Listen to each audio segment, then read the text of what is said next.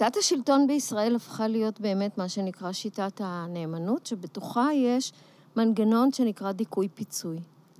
זה לא ביטוי שלי, זה ביטוי של פרופסור דני גוטווין מאוניברסיטת אה, חיפה. חיפה, כן. שבעצם גם חוקר את זה לאורך זמן. שיטת הדיכוי פיצוי, שהיא חלק משלטון הנאמנות, אומרת, אה, את החלשים התלויים בי, אני יכול לדכא כל הזמן, ואני מדכא כל הזמן, כי אין מדינת רווחה, אין, לי, אין יותר מנגנונים אזרחיים, והמדינה בעצם לא פועלת, היא לא, היא לא באמת מתפקדת. יש בן אדם אחד שפועל ומתפקד, וזה ביג דדי, זה האבא הגדול. את האבא... מדברת על התפיסה של האנשים את המדינה? לא התפיסה אבל של האנשים, אלא לא. התפיסה השלטונית. התפיסה השלטונית. אנחנו נגד הפקידים, אנחנו נגד כן.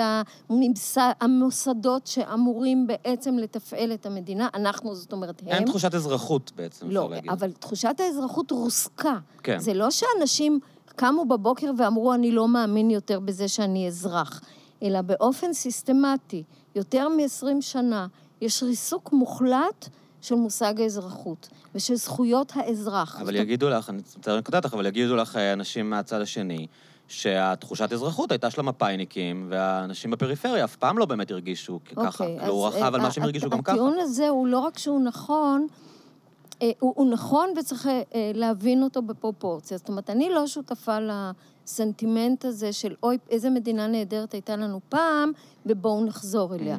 זו לא הנקודה.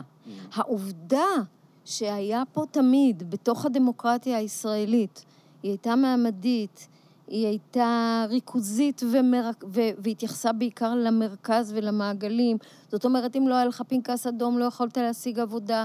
אם היית מזרחי בפ- בפריפריה, לא היה סיכוי בכלל שאתה תגיע וכולי. עדיין אה, נוצר פה אה, ממסד, אה, והיו היו ערכי יסוד אזרחיים. זה שהם היו תמיד לקבוצה יותר פריבילגית, זה קיים, דרך אגב, בכל הדמוקרטיות. אצלנו היו לזה עוד כל מיני אה, אה, אה, עיוותים אה, מקומיים, וגם העניין הביטחוני והלאומי תמיד אה, שיחקו תפקיד נורא גדול. זאת אומרת, תמיד הסולידריות האזרחית שלנו הייתה יותר חלשה מהסולידריות הלאומית. שזה גם מורשת יהודית כזאת, שאנחנו לא, חיים זה- בגולה ואנחנו לא חלק מהאומה. השפע- שנייה, אילון, סגור את המזגן, בחייאת, אני כבר מתחיל.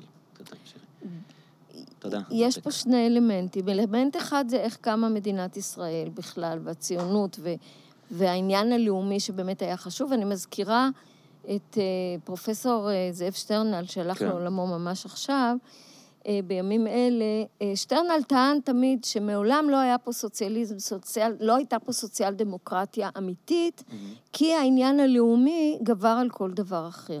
עכשיו, אני חושבת שהטיעון שלו, למרות שאני לא מסכימה עם חלקו, יש בו אלמנטים של אמת, העניין הלאומי והביטחוני. אבל למה אם יש אלמנט לאומי חזק, זה אומר של, שזה לא סוציאל זה דמוקרטיה לא אמיתית? אמור להיות, וכאן אני ח- הייתי חלוקה אה, עליו תמיד, כי כל הסוצ...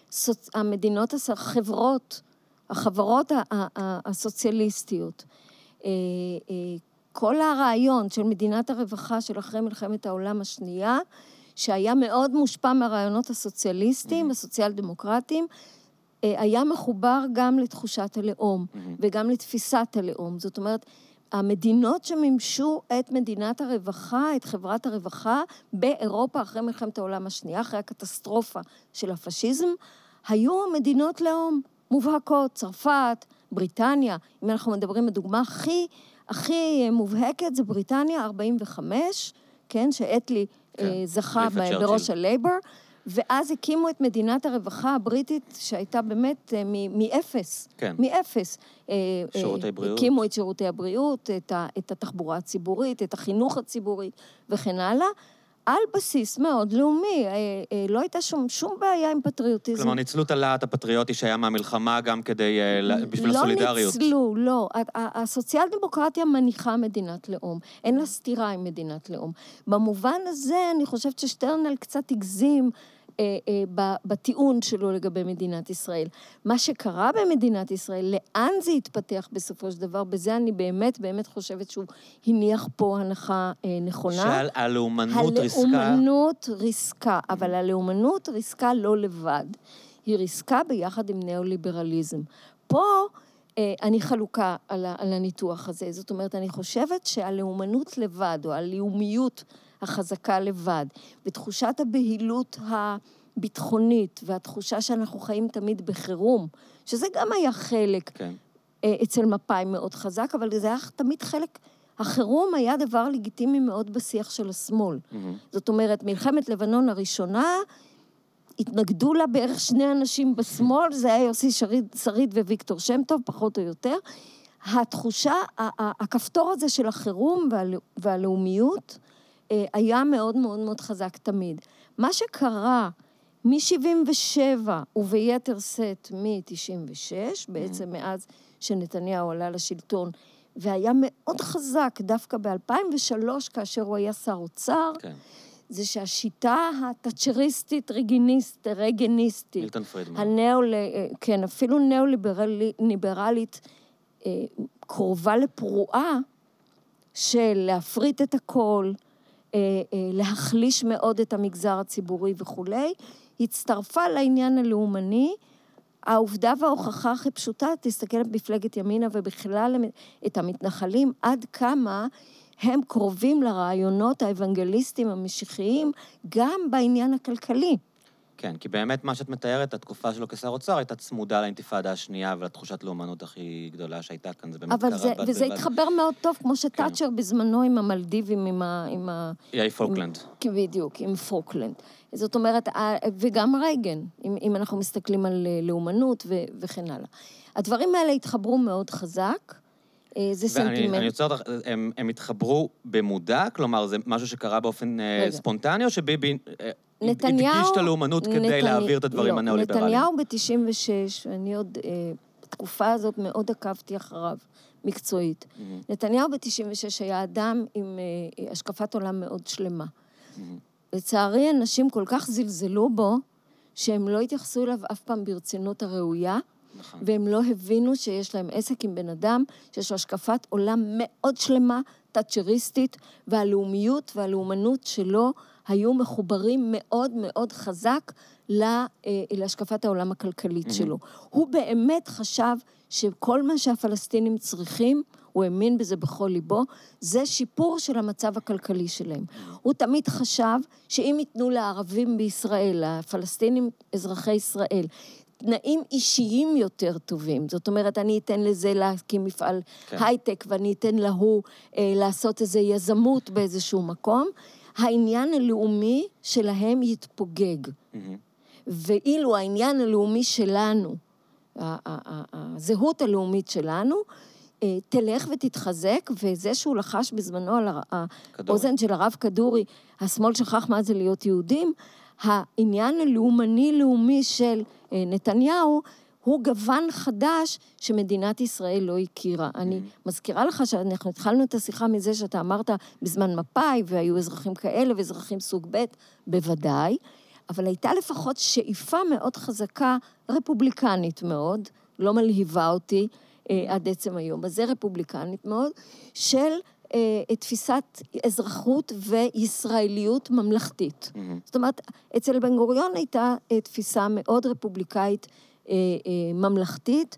אני חושבת שהמודל שלו היה המודל של צרפת, mm-hmm. שזאת, הייתה, שזאת רפובליקה חילונית, אה, שמקום המדינה והמעורבות של המדינה מאוד מאוד mm-hmm. מאוד חזקה.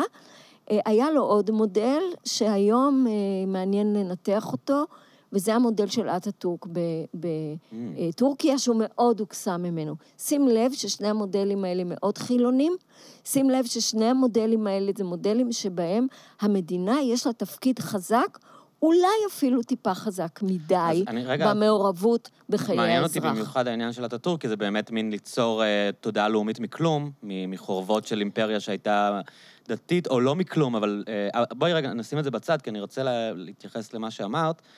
אה, יגידו לך תומכים של ביבי, או נגיד נתניהו עצמו, שמה שאת תיארת כ... כשלום הכלכלי הזה, שהוא סיפר לנו בשנות ה-90, אה, קצת קרה, הוא לא קרה במובן שנכון, התודעה הלאומית, לא, הם, לא, הם לא זנחו את הרעיון הלאומי, אבל uh, ככל שהייתה צמיחה בגדה ו, ו, ויש שם, לא יודע אם לקרוא לזה פרוספריטי, אבל המצב שם הכלכלי השתפר, המוטיבציה לפיגועים ירדה פלאים. כלומר, נהדר, יש, יש הרבה... נהדר, כן. מה שאתה אומר, כי אוקיי. המצב הכלכלי של מי השתפר? המצב הכלכלי של בגדה. אליטה מסוימת, Mm. והאליטה המושחתת בעיקר, כן. שלקחה את הכספים, כי הרי לגדה הזרימו מיליארדים. כן. אה, מאירופה ומארצות. הברית, באמת אה, כן. סכומים שעד היום לא ברור לאן הם, באיזה אדמה הם, הם, הם, הם שוכבים, כן. או באיזה ארמונות פאר של מי הם נמצאים, בטח לא של העם, בטח לא של האדם הממוצע שעומד היום בתור, בתור לעבודה בישראל ומוכן לשלם, אני לא יודעת כמה למאכערים. לקום בשתיים בבוקר. ולקום ו- בשתיים לפנות בוקר ולהצטופף ולחלות ולהסתכן בהרג, העיקר שיהיה לו אה, לחם אז זה להביא מיתוס למשפחה. כשעושים לנו את הכתבות האלה בטלוויזיה, על זה לא מיתוס, זה חלק ברמאללה. ו- מהשיטה. זה לא, חלק... אני מתכוון כשאומרים שהמצב הכלכלי בגדה השתפר מאוד ביחס, נאמר, לשנות ה-90, זה לא נכון? אין ספק, גם בישראל, השאלה מי. תמיד אנחנו צריכים לשאול את השאלה מי. מי ואיך. זאת אומרת, אם הנחת היסוד של נתניהו וסביבתו, או אנשים שחושבים כמוהו, היא שזה מחלחל, זאת אומרת, אם יהיו מספיק עשירים ברמאללה שיבנו מגדלי פאר וקניונים, או קניונים, יש לומר, אה, אה, אז זה יחלחל למטה, אז זה יהיה כמו אצלנו, תהיה אומת ההייטק, אה, והכל יחלחל למטה. Well דא עקא, שזה לא רק שזה לא מחלחל, אלא ההון הולך ומשתמר יותר ויותר בקרב מיעוט שהולך ונהיה קטן יותר, כן. זאת אומרת, יש פחות ופחות אנשים שמחזיקים ביותר ויותר כסף, ולמטה אה, יש יותר ויותר אנשים שהסיכוי שלהם לשבור את תקרת הזכוכית הכלכלית הולך ונעשה יותר קטן. זאת אומרת, הסיכוי שלך היום לקנות דירה, הוא? בערך עשירית דירה נורמלית. היום של... הסיכוי בגדה? שלך... לא, אה, ישראל. אותו דבר. אוקיי. אותו דבר, זאת השיטה. זאת אגב שיטה שעובדת בהרבה מקומות בעולם היום. להעביר את האנשים למעמד של שכירים? של לא, לא, לא, לא, לא, לא, לא. בסך הכל, העניין הוא, הרעיון הוא עלק שוק חופשי, שאליטה מסוימת תוכל לשלוט בו ולשמור על עצמה ולשמר את עצמה כל הזמן. האליטות האלה מתחלפות, אגב, כן. אבל הם כבר התחלפו במדינת ישראל, ואין ספק שההון, העניין היחיד שלו הוא לשמר את עצמו. ולכן, כשאני, מה שרציתי להגיד לך זה שהסיכוי שלך לרכוש דירה, בן כמה אתה? 40 עוד מעט. 40. Uh, הסיכוי של אנשים בני 27, נגיד, כן. כן. אוקיי? שעל סף הקמת משפחה, פחות או יותר, uh, uh, התחלה של מקצוע וכן הלאה. לרכוש דירה, uh, אם הם לא ירשו מההורים שלהם הון תחיל, תחילי מאוד נכון. טוב, אם אין להם הורים שיכולים לתמוך בהם, שאגב, ההורים האלה, בדרך כלל זה הדור שלי, שעדיין נשען על המערכת הממלכתית, יש להם את הד- הפנסיות. הסוציאל-דמוקרטית כן. שהייתה, של הפנסיות, כן. למשל, לכם כבר אין את זה בכלל, Mm. ולכן הסיכוי שלך, לעומת הסיכוי שהיה לי בגיל, בגיל 27 או, או, או 30, אה, הוא בערך רבע, אם לא פחות מזה. כן. זאת אומרת, איכשהו, מה שגדל בעיקר זה הפערים. זאת אומרת, השיטה הניחה חלחול למטה. הניחה חלחול או שהיא שקרה? כאילו, הם, הם, הם משקרים ש- שהם אומרים שזה יחלחל או שהם לא, מאמינים אני, בזה? אני, היום הם משקרים, אז כן. הם כנראה האמינו. תראה, אבל מה שהיה ב-96' ומה שהיה ב-2003, זאת השיטה התאצ'ריסטית, ריגניסטית, הקלאסית, כמו שאתה אומר, מילטון פרידמן וכל החברים שלו, שסיפרו לעצמם סיפור על היד הנעלמה. אני לא יודעת אם הם ידעו כבר אז שהם משקרים, או שבאמת באמת האמינו במה שהם אמרו. חלק מזה היה השיטה האמריקאית שהיא כולה מוטת כסף, אה, אבל היד הנעלמה, השקר הגדול היה שהמדינה בעצם, או השליטים, בעצם תמיד נורא התערבו, כי עובדה שארצות הברית לא רק התערבה בכל מיני דברים, אני תכף אתן לך אה, דוגמה בתוך ארצות הברית, אלא שהיא גם התערבה במדינות אחרות, כן. ובהפיכות אחרות, ובשליטים אחרים. תראה מה שקורה היום בפיליפינים, כמה ארצות הברית הייתה מעורבת בזה. תראה מה שהיה ב-67' ביוון, שהשלטון של החונטה, כמה ארצות הברית הייתה מעורבת בזה, ותזכור מה שהיה בווייטנאם. זאת אומרת, כל הסיפור הזה על שוק חופשי ויד נעלמה הוא שקר אחד גדול בכל המובנים. אני חושבת שב-96' נתניהו, שבא מארצות הברית והריץ את ארצות הברית ובא מתוך המערכת הזאת, באמת האמין שזה עובד ושזה מה שצריך לעשות. אני גם חושבת שהוא היה אז פחות מושחת מהיום. Mm-hmm. בדיעבד, אם אנחנו מסתכלים על כל עשרים השנים האלה שהוא היה פה, שהוא שולט פה בצורה כזאת. או אחרת, כן. הוא התפרק אפילו מהשיטה הזאת. זאת אומרת, הוא עבר מניאו-ליברליזם לאומני לפופוליזם מסוכן ביותר. וזה משהו אחר לחלוטין. זה כבר טראמפ. Mm-hmm. זה כבר משהו אחר. זה טראמפ, זה אורבן בהונגריה, זה ההוא בפולניה, שכחתי את השם שלו, ובמידה כן. מסוימת כן. בוריס ג'ונסון בבריטניה, זה לפן בצרפת. אלה אנשים שלא רואים כבר, כבר השיטה ההיא, של היד הנעלמה ו- וכולי, היא כבר לא מעניינת אותם באמת. מה שמעניין אותם זה בעיקר, א', להישאר בשלטון, ב', לבסס את ההישארות שלהם בשלטון על פחד ונאמנות. זה כבר משהו לגמרי אחר. אז אולי, אה, כי באמת אה, גלשנו בדיוק כשהתחלת לפתח את הנקודה, שאמרת שהשיטה היא כרגע שיטה של נאמנות. למה, איך זה הש- עובד? איך המנגנון הזה עובד? המנגנון הזה עובד מאוד פשוט. הוא התחיל קודם כל מהרס. הרס שיטתי, ובמובן הזה, אם אנחנו הזכרנו קודם את אטאטורק ואת הממלכתיות שלה, שלו, שכמובן היו לה המון אה, חסרונות, אה, בעיקר בתחום של הדמוקרטיה וחופש הביטוי וכן הלאה, אה, המעבר אל מה שעושה ארדואן היום. ב- בטורקיה, ומה שעושה אורבן וכ- וכן הלאה. שלטון הנאמנות יש לו כלל מאוד פשוט. אתה נאמן לשלטון ולערכים שהשלטון מייצג, תקבל. או כמו שנתניהו אמר בזמנו, ייתנו, יקבלו, לא ייתנו, לא יקבלו. אם אתה אזרח נאמן, פטריוט במובן שכמו שמגדיר אותך השלטון היום, יהודי, כן? אתה תהיה פריבילגי. אתה תקבל פריבילגיות בכסף, בהזדמנויות, אה, במגורים. ש, אה, אה, למה אני אומרת מגורים? כי אם אתה לא יכול לקנות דירה בתל אביב או בסביבה שלה, אומר לך אה, ראש מועצת יש"ע, מה אתה רוצה? כן. למה אתה צריך דווקא להיות פה? מה הבעיה שלך? תבוא, יש כן, לנו אני דירות... זוכר שהם באו מצו- בזמן המחאה החברתית, אה, באו מה ש- המתנחלים ואמרו, יש דירות חצי שעה מתל אביב. יותר מזה, אני כן. בזמנו, כשהייתה המחאה החברתית, ב-2011, הייתה לי שיחה עם הרב של אה, עופרה. שהיה אז, אתה יודע, אני מזכירה לך שהיינו לו? בעיצומו... קוראים אוקיי, לא משנה. אבי גיסר. אוקיי, יס. אמ, לא, כאילו, זה שאני כן, כן, זוכרת, אני שלפת לא את מאמינה. על עצמי ראיתי אפילו. בפרצוף שלך את חוסר הביטחון, אבל הבאת את כן, זה מהר. לא, אבל כאילו, איך זכרתי? אוקיי. חכה, אני עוד אוכיח כן. שאני לא זוכרת כלום אחר אוקיי. כך.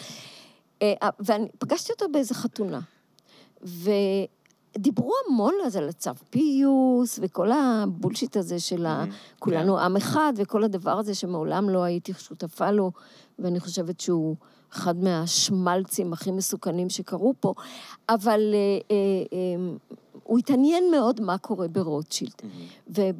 ובחתונה הזאת שפגשתי אותו, זה היה השיא של השיא של השיא, אה, קצת לפני ההפגנה הגדולה של ה-400 אלף, ואחרי ההפגנה של, אה, הפגנת העגלות, שזה היה משהו נורא מרשים. מה זה היה עגלות? אני לא זוכר. אה, אמהות עם העגלות. אמהות כן, כן, ואבות כן, צעירים עגלות באו עם עגלות. זה היה מדהים, זה היה נכון. פשוט שטף את רוטשילד וכן הלאה. ואמרתי לו, תגיד, מה הבעיה שלך? למה אתה לא לוקח את התלמידים שלך, את החברים שלך, את זה, למה אתם לא מצטרפים? הרי בסופו של דבר, עזוב רגע את חילוקי הדעות, או לא עזוב, זה חלק גדול מהעניין. דווקא המחאה הזאת, וזו הייתה גם הביקורת שלי עליה, זה שהיא מאוד נזהרה לא להיות פוליטית. והיא לא עשתה קשר, היא, היא נזהרה מאוד לא לעשות את הקישור בין הכיבוש וההתנחלויות לבין המצוקה של אנשים צעירים נכון. בתוך אה, הקו הירוק. היא נזהרה מאוד. אני זוכרת שדני האדום הגיע מצרפת. לדבר, אז הוא כבר לא בצרפת, הוא בברלין. הוא הגיע אז, והוא ישב עם החבר'ה של המחאה, והוא אמר להם, אתם לא יכולים לעשות את זה. אי אפשר לעשות את זה, זה ימות. אני זוכר, אני זוכר מקרה יותר קיצוני, ששם הבנתי, אגב, שהמחאה הגמורה, היה שהיה.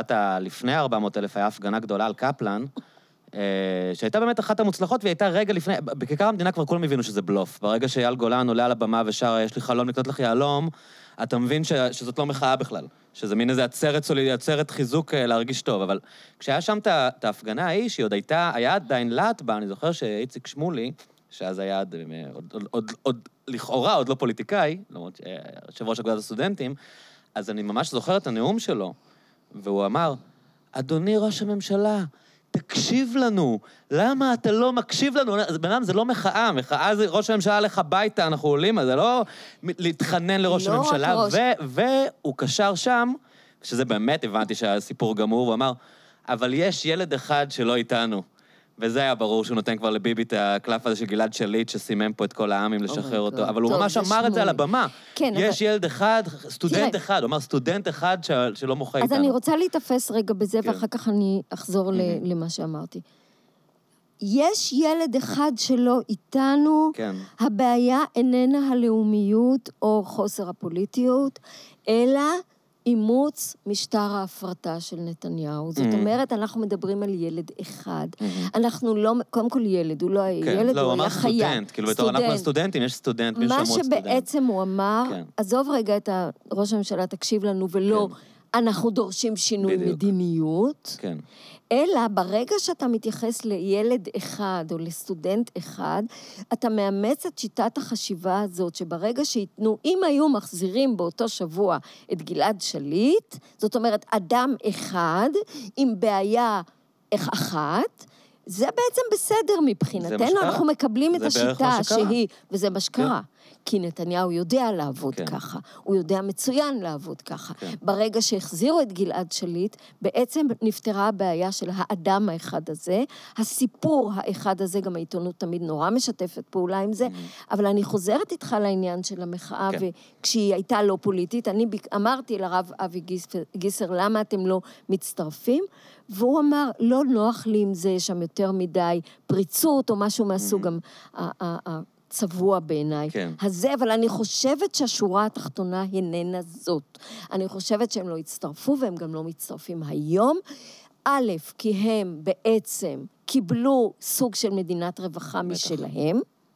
זאת אומרת, הם הפריבילגים כן. של השיטה, הם האליטה החדשה של יש השיטה. את כל השירותים החברתיים שאתה רוצה, יש לך בדיוק. זאת אומרת, יש כן. מדינת רווחה, היא רק לא לישראלים. כן. היא למתנחלים, לאלה שגרים בהתנחלויות, וזה טוב להם. ב', הם באמת אימצו לחלוטין את השיטה או את המחשבה האוונגליסטית המשיחית, שהיא גם ימנית קיצונית מהבחינה הכלכלית. הכלכלית. והיא בעצם מתאימה להם לסך כל האמונות, האמונות הדתיות, שבסדר חמלה, בסדר עניי עירך, בסדר צדקה, אבל לא חס ושלום שוויון. שוויון זה דבר שמסכן את מערכת, מערך האמונות כן. שלהם. אני לא יודעת אם אתה זוכר, היה סרט שאני נורא נורא אהבתי, של הבמאי דוד וולך, שהוא חרדי מהמם. אה, לשעבר, הסרט נקרא, ש... אני, אתה רואה? אני, קדיש. הסרט אה, נקרא לא. קדיש. אסי, אסי דיין שיחק שם כן. תפקיד של רב, נפלא, נכון? של רב, כן. שלא מציל את ה... בן היחיד שלו מטביעה בים המלח, כי הוא בדיוק מתפלל. הסרט הזה היה מאוד מרדני ומאוד חכם, ואחד הדברים שהוא הראה בצורה מאוד אה, אה, קורעת לב, זה את העובדה שבאמונה הדתית היהודית, כמובן בכל אמונה דתית, באמונה הדתית היהודית יש היררכיה. שוויון לא יכול להיות. לא יכול להיות שאישה תהיה שווה לגבר, שגוי, כן, שערבי יהיה שווה ליהודי, אה, ש... ש אדם שהוא אה, נגיד קצת אה, אילם או, או, או חירש או משהו יהיה, הרי יש לנו כל מלא מושגים, חירש שוטה וקטן, שהוא פסול לעדות, אישה פסולה לעדות וכולי. יש היררכיה, למעלה אלוהים, מתחתיו הצדיק, מתחתיו יהודי וכולי, למטה, למטה, למטה יש את הזבל הזה שנקרא גויים. זאת אומרת, כל העסק הזה מתחבר נורא יפה, והיום הוא נהיה גם נורא קיצוני. היום, על הבסיס הזה, יש פופוליזם פרוע. שאנחנו, אתה שאלת מה זה משטר הנאמנות, הפופוליזם הפרוע אומר שפעם נתניהו היה לו נורא חשוב, מה שחשוב לנחמיה שטרסלר, שהוא פחות או יותר מכיתה א' של, של מילטון פרידמן, כן. לשמור על מסגרת התקציב, חס ושלום, כן, לא לחרוג לא ממנה, כן? שכמובן השיטה הקנסיאנית כן. אומרת משהו אחר וכולי. אבל הרעיון הוא... היה אז לא לפרוץ את גבולות התקציב, השמן והרזה, mm. כל הבולשיט הזה שהוא הכיל אותנו, ואומת ההייטק, וזה יחלחל למטה. לא חלחל, לא הייטק, לא שום דבר, אפילו הייטקיסטים היום כבר במצוקה אה, וכן הלאה. אבל מכאן הוא עבר לפופוליזם. פופוליזם לוקח אפילו מתוך השיטה הסוציאליסטית אה, כל מיני אלמנטים, כמו למשל, לתת פתאום קצבאות נורא גדולות למגזר מסוים. שלטון הנאמנות אומר, אני אתן, אני אפרוץ את מסגרת התקציב, אני אתן לחרדים דרך המשרד הזה ודרך המשרד הזה ודרך המשרד הזה, כי יש לי מטרה. המטרה היא לשמר את השלטון. זה כבר לא השיטה שאנחנו הכרנו. זה כבר לא המשנה הסדורה שהייתה לנתניהו ב-96. אני חושב שפעם ראשונה שראינו את זה אצלו היה ב... באמת אחרי המחאה החברתית, שהוא פתאום הבין שמשהו כאן הוא צריך לעצור. כולם חושבים שהמחאה נכשלה לחלוטין, לא נכשלה לחלוטין, במובן שהוא עצר. כלומר, את הקיצוץ שלו בתשלומי העברה, אם מסתכלים נגיד על מדדי ג'יני, עוד פעם, היא, היא כמובן נכשלה ביחס לציפיות ממנה, אבל זה לא, זה לא שלא הייתה לה שום השפעה. יותר מזה, כן. שהייתה לה השפעה, ו, וזה באמת גם... אני, אני טוענת שההשפעה שלה היא גם הכישלון שלה. Mm-hmm. כי היא השפיעה, היא, נת, היא אפשרה לנתניהו אה, אה, להבין שיש מקומות שהוא לא יכול mm-hmm. בשום אופן לתת להם להתפרק. בדיוק. או לתת להם להרים את הראש. Mm-hmm. והוא כל הזמן ער לדברים האלה. אתה תראה שזה... גם ימש... עכשיו הוא משקשק. הוא לא משקשק כל כך כמו שהוא... עכשיו הוא כאוטי, כן. והוא אלים. והוא תוקפני והוא מסוכן גם בגלל שבסך הכל מי שמסתובב סביבו, וזה בעיקר הבן שלו, מנהל פה קמפיין אה, אה, אה, אלים מאוד ותוקפני מאוד נגד מי, כל מי שלא נאמן, וזה מסוכן גם מפני שהוא מוקף היום רק חבר נאמנים. אין כן. היום, מי שלא נאמן לחלוטין לא יהיה שם יותר, אה, אבל, אבל מה שקרה בעצם, וזה, יש אנשים שעושים על זה מחקרים אה, רציניים, אה, בעיקר בהיסטוריה של הכלכלה, אתה, אתה רואה שבעצם הוא נותן כל הזמן, ובלי הגבלה, ובלי כללים אחידים, לקבוצות שהוא מעוניין להשתיק אותם. לזה דני גוטווין קרא... שמי הקבוצות? זה לא משנה, זה לא, כל פעם תהיה קבוצה, זה כל פעם תהיה קבוצה. כאילו... קודם כל, בוא נתחיל ממעמד הביניים המזרחי. נתחיל ממעמד הביניים המזרחי. אם יש משהו שבגללו אני שומעת הרבה את הטיעון שאתה הבאת קודם, על מפאי ההיסטורית, כן. שבאמת היו בה רק אשכנזים, אה, וכמובן עד 50, עד שנות ה-50 ממילא היו שם כן. כמעט רק אשכנזים, אה, אה, ואח, ואחרי העלייה הגדולה ממרוקו, האירוע המכונן בעצם שאנחנו נתלים בו היום, כדי להבין את המהפכות, את המהפכים בחברה הישראלית. אחד זה ואדי סאליב, והשני זה, שאני לא זוכרת כי הייתי קטנה, אבל אה, אירועי ואדי סאליב, ש... אה, והשני זה הפנתרים, ואני רוצה תכף להתעכב על שני האירועים האלה. בעצם, למי שלא מכיר, זה המחאות המזרחיות הראשונות, ואדי אוקיי, סאליב בחיפה. לא, בדיוק. לפ... מה... אתה יודע, בוא נתעכב על זה דקה. אוקיי. מזרחיות מעמדיות. כן. ואזרחיות, כן? מזרחיות, כן, וזה חשוב, מאוד, כי נשמע לראשונה הקול, בעיקר של יוצאי מרוקו, כן, בעיקר של יוצאי המגרב, וזה מאוד חשוב לומר, אבל שתי המחאות האלה, מה שאפיין אותם במיוחד, בניגוד למה שהיום קורה בחברה הישראלית, זה שהן היו אזרחיות ומעמדיות. מה זאת אומרת? הם אמרו, אנחנו רוצים שוויון. הם לא אמרו, אנחנו רוצים פריבילגיה.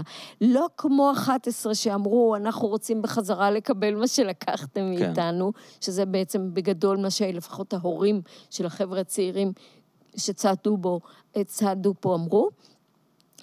גם מחאת הפנתרים וגם המחאה בוואדי סאליב, וגם המחאה בסופו של דבר יותר מאוחר של הקשת הדמוקרטית הישראלית, שמה שהיא עשתה, תשים לב לשם, הקשת הדמוקרטית המזרחית הישראלית. זאת אומרת, יש פה אה, אה, מורכבות אזרחית מאוד מאוד חזקה, שהדבר המוביל שהקשת עשתה, ושיש לו משמעות מאוד גדולה, בהיסטוריה של מדינת ישראל, זה המשפט, הקרקעות נג, אה, אה, עם הקיבוצים.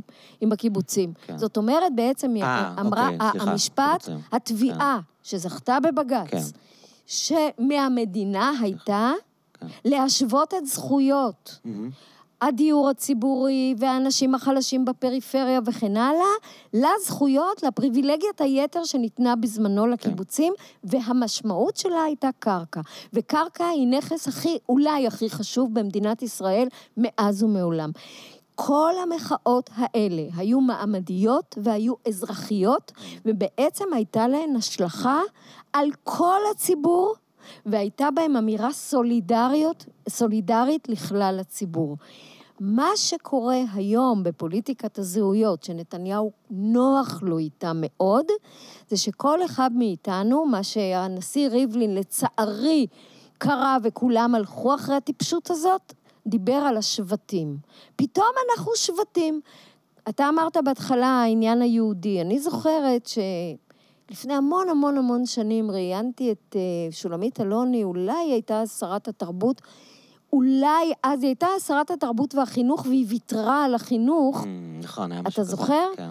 אה, פשוט בגלל אוסלו. היא אמרה, אני מוכנה לוותר, כן. או גם יאיר צבן... כי ש"ס לא רצו שהיא תהיה שרת החינוך, ש"ס לא רצה ש... רצו שהיא תישאר, והיא אמרה, אני כן. מוותרת. אם הרעיון הוא שבשביל השלום, כן. אני מוכנה לוותר על העניין. הזה, כמו שיאיר צבן אמר היום, אמר אז, אני מוכן לשבת אה, עם כל בני ברק ועם כל החרדים, אם הרעיון הוא לעשות שלום ביחד.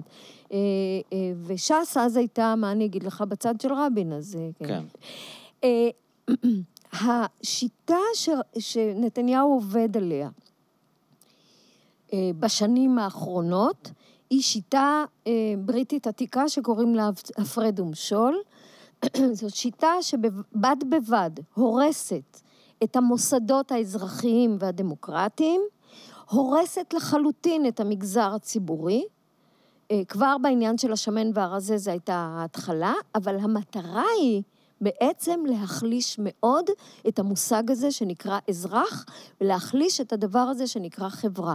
מרגרט תאצ'ר בזמנו אמרה את משפט המפתח, There is no such thing as society. אין דבר כזה חברה, יש אנשים. אבא שלי היה לו, הייתה לו מכולת והוא ידע לנהל. נתניהו בשנים הראשונות שלו דיבר בשיטת המכולת, אנחנו לא נוציא מה שאנחנו לא מכניסים וכן הלאה.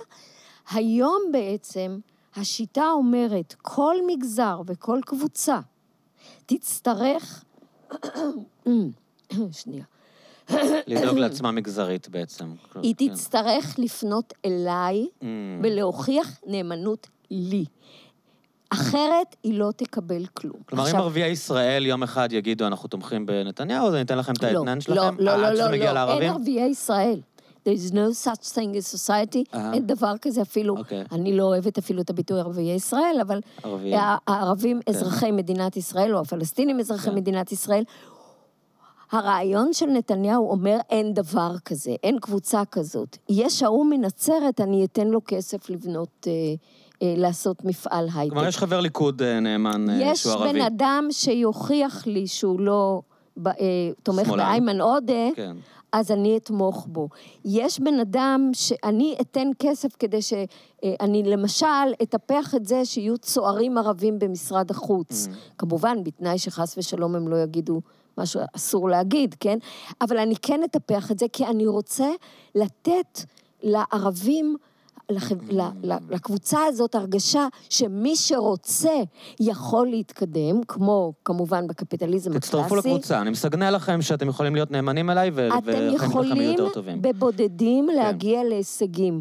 אם אתם רוצים להיות קבוצה מוגדרת, לדבר במושגים לאומיים, או לדרוש שוויון או זכויות אה, אה, אה, אה, כקבוצה, או, כמג... או, כ... או כקבוצת אזרחים, או להגיד, אנחנו רוצים שוויון מלא אזרחי במדינת ישראל, אנחנו רוצים שהשפה הערבית תהיה נוכחת כמו השפה העברית וכן הלאה וכן הלאה, אנחנו רוצים מערכת חינוך שתיתן ביטוי גם למורשת שלנו, זה לא.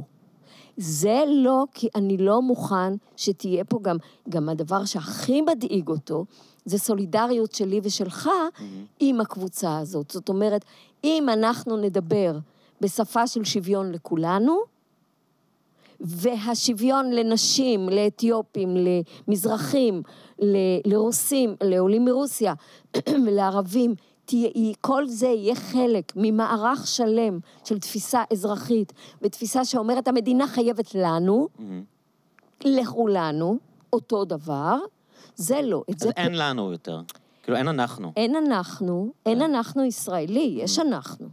אנחנו יהודים.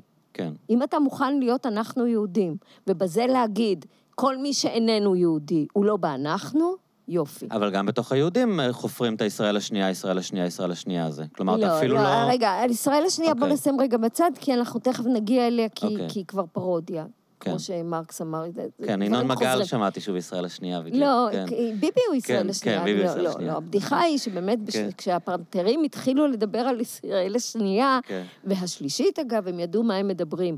אתם לא זוכרים, אבל אני עוד לימדתי את פסק הדין הזה. היה פסק דין בשנות ה-70, שקראו לו אה, חבורת מע"צ. Mm-hmm. הייתה קבוצה, הייתה אה, חבורה של חמישה חבר'ה משכונת התקווה, שבגלל הלשנה של איזה מטורף אחד מודיע של המשטרה ששיקר וסיפר סיפורי סבתא, ובגלל שהיו כמה שריפות מסתוריות בתל אביב, כולל זה ששרפו את עיתון הארץ, הוא הלשין על חמישה חבר'ה האלה שהם עושים איזה מחתרת ורוצים להתנקש בראש הממשלה, והשד יודע מה. כאילו הם מחתרת ימנית? אה, לא, של פשע. אה, כאילו כן, אבל למה שהם ירצו להתנקש בראש הממשלה? ועצרו, לא, שהם גם רוצים התנגשויות, אוקיי. והם עשו את השריפות, ולא היה קשר ולא כן. כלום. עצרו חמישה חבר'ה שהיו, במקרה הטוב, אולי אחד מהם פעם שבר בקבוק באיזה בר, והשני אולי גנב משהו. כן. אה, והיו מין חבורה כזאת של חבר'ה צעירים בשכונת התקווה, עצרו אותם, הכניסו אותם למעצר. הם עברו עינויי תופת במכות רצח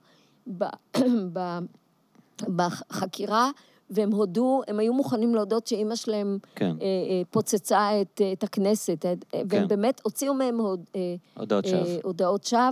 הם ישבו שנים. האחרון השתחרר לפני כמה שנים, אחרי עשרים וכמה שנים ב... ב... זה אחד המקרים המוכר, החשובים של הרשעות שווא בישראל, הבולטים? לא, העניין הוא לא הרשעת השווא. אני רוצה לדבר על משהו אחר. אני רוצה לדבר על זה שהייתה כן. קבוצה שכל... התקשורת הייתה מוכנה לה, לא להאמין להם שהם mm. עברו עינויים בחקירה, ו, וגם אם אתה קורא את פסק הדין, אתה רואה איך השופטים התייחסו אליהם, אה, ודיברו עליהם במונחים של קרימינליזציה אה, אה, שתקפה לגבי כל המזרחים כאילו האלה. כאילו מין פירות בואשים של תרבות מסוימת. שכונת התקווה, ברור שאם תפסו אותם הם בטח פושעים.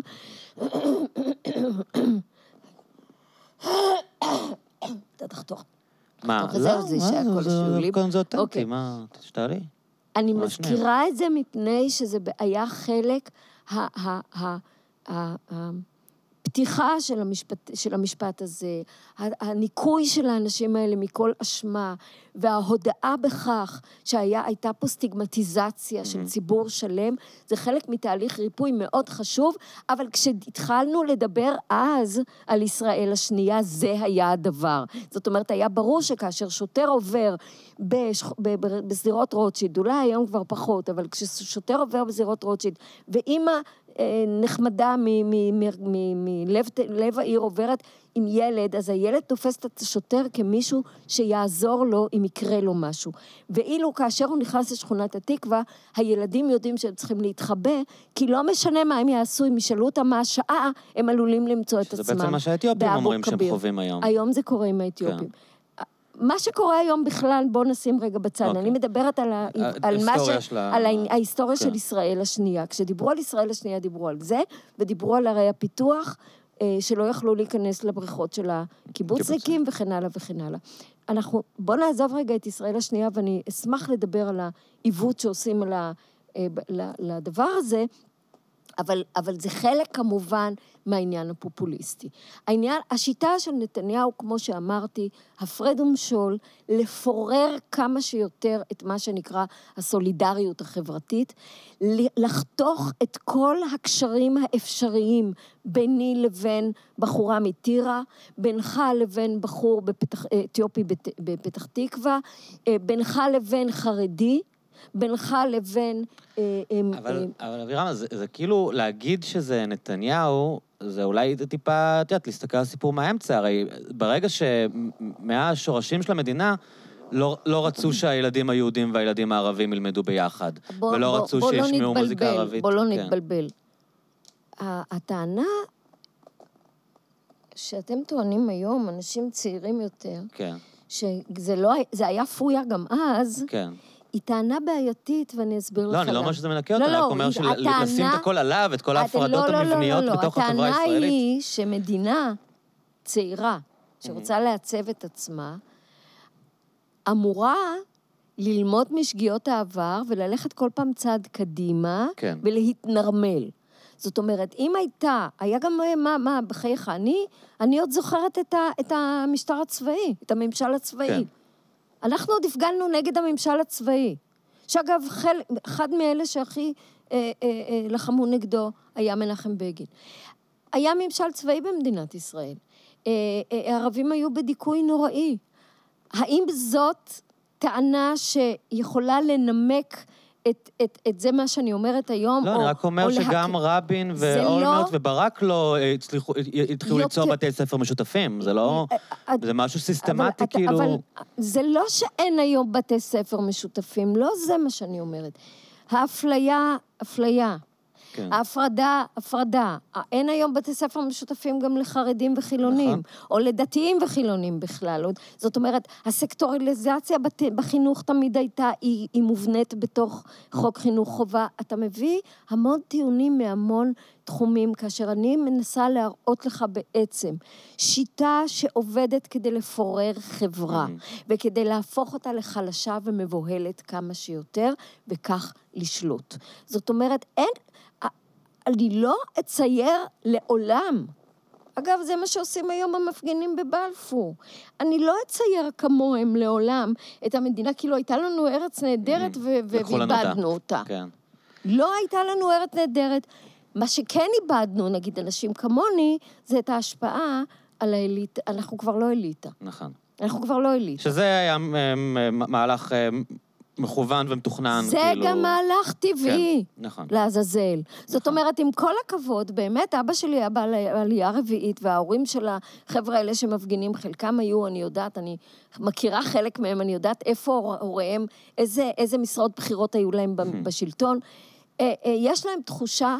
אה, פריבילגית. לא, מוצדקת ומצערת שהם איבדו כל השפעה. והם איבדו כל קשר בעצם למשפיעים כן. על, על השלטון בישראל, על הממשל בישראל. הם נדחקו הצידה, והם מרגישים שביטן ו- ומירי רגב וכל אלה תפסו את המקומות שלהם, והם אנשים, והם חושבים... אכן מה שקרה, הם שהם אנשים לא, ככה. לא... כן, אבל זה מה שקורה בכל חברה שאליטות מתחלפות. זה קורה. כן.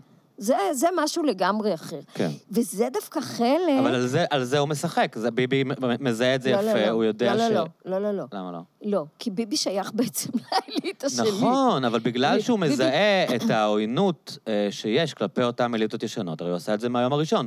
זה משרת את זה שני תפקידים. אחד, הוא באמת רוצה להחליף אותם. שתיים, הוא... א', אה, הוא החליף אותם. זה לא. הוא החליף אותם, הם התחלפו, זה אסור להתבלבל. קרו פה שני תהליכים. כשאני תולה בו כן. את האחריות להרבה דברים שקרו פה, א', אני תולה בו את האחריות ואת האשמה לריסוק מוחלט של השדרה המרכזית שהחזיקה את החברה הזאת כחברה תקינה, כמו מערכת המשפט, המגזר הציבורי ו- ו- וה- והאקדמיה, אגב, ושזה הולך, מהלך שהולך עכשיו להסתיים עם אלקין. כן. כן. לשים את אלקין בתפקיד הזה כדי שהוא יחסל סופית את האקדמיה, להקים את אריאל וכן הלאה, לחזק בזמנו את המכללות הפרטיות וכ- וכל, וכל הדב- התהליכים האלה, אלה תהליכים שלמעשה מפוררים לחלוטין את עמודי התווך. התקשורת התרסקה לחלוטין.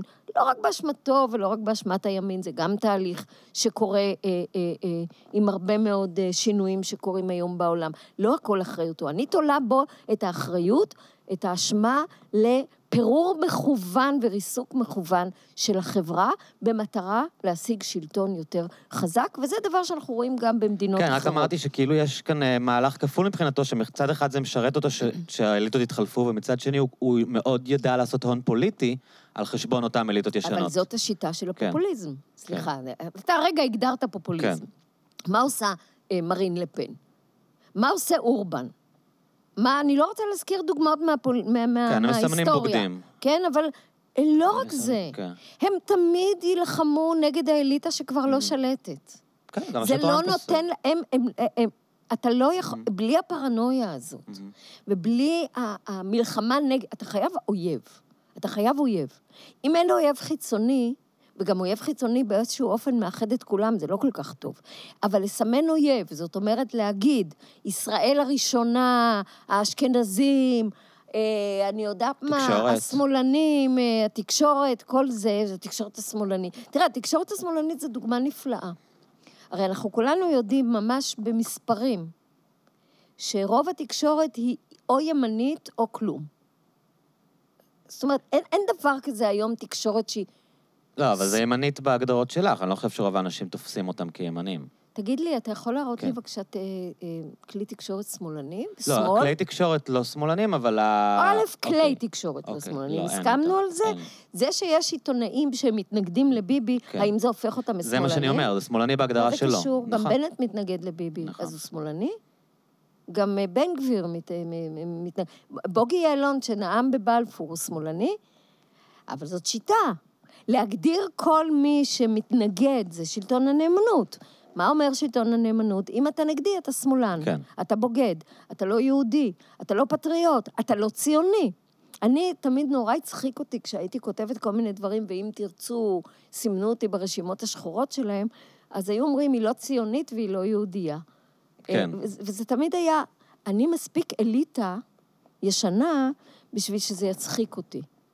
אתה תגיד לי מה זה ציונות? מה, תחפש את החברים שלך, מי אתה בכלל? מאיפה שאני גדלתי והחינוך שאני קיבלתי. האם אני אה, מסכימה איתך על ה... איתו, זאת אומרת, עם אדון אל תרצו, אז אם תרצו הזה, או אל תרצו. דווקא נחמד, לא חשבתי על? זה, אל תרצו. אל תרצו. אה, אם אני מסכימה איתו, מה זה ציונות, או מה זה היה ציונות, או מה זה היום ציונות, זה בכלל לא, זה לא מעניין אותי, הוויכוח הזה. כן, הציונות זה אבל גם הפך להיות... הרעיון הוא להגיד אה, שאני שמאלנית, בוגדת, אוהבת ערבים, שונאת יהודים וכן הלאה, כן. זה... אבל זה גם הפשיזם, לא סתם בית משפט אמר שיש להם אלמנטים פשיסטיים, כן, כי, כי כן. אתה מסמן אנשים כבוגדים כל אני הזמן. יותר קל לי ויותר נוח לי לדבר על השלטון בישראל היום במושגים של פופוליזם. אין Mm. לי ספק שיש לו אה, סימנים יסודיים חזקים מאוד של פשיזציה. אה, כי זה מה, הלאומנות, המקום של המדינה מעל הכל, פשיזציה כאילו? במובן, לא המדינה. אז מה? השלטון. אז למה זה פשיזציה? המשטר, כי המדינה לא קיימת יותר.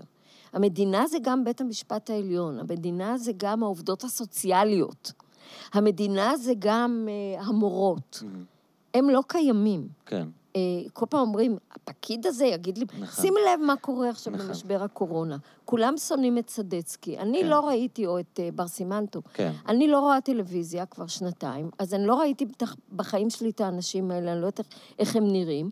אני קוראת פחות או יותר.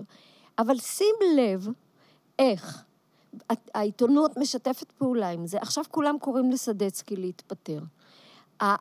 הרעיון הוא שיש פקידים, יש פקידים, ופקידים זה דבר איום ונורא, כן? פקידים זה דבר איום ונורא. כאילו איזשהו פקיד עשה פה משהו בלי שהיו כל הזמן הוראות מהפוליטיקאים.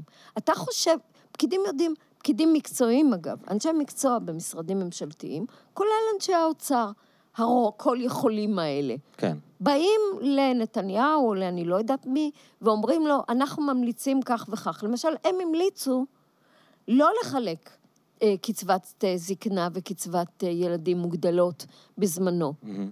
אני לא מסכימה איתם, אגב. אה, אני חושבת שהיה צריך לעשות פה עכשיו מנגנון פיצוי מאוד רחב ומאוד עמוק. ל, ל, אה, אני בתנועת עומדים ביחד, אנחנו ממש נאבקים על העניין הזה של ביטחון כלכלי. כן היה צריך להרחיב מאוד את מסגרת התקציב וכולי. אבל זה מה שהם המליצו לנתניהו, אפילו לא הקשיב להם דקה, והוא הורה לרשות המיסים, את זה, ואחר כך הוא הורה לרשות המיסים גם לתת מענק. אז את אומרת שזה מיתוס בעצם שיש להם הרבה כוח? שבסך הכל... אה, אני אומרת... אה, הם מין אה, פסאדה שהוא שם כדי שהם ייקחו על עצמם אחריות אצל נתניהו מסוימת? בשנים האחרונות אין לאף איש מקצוע במגזר הציבורי שום מעמד.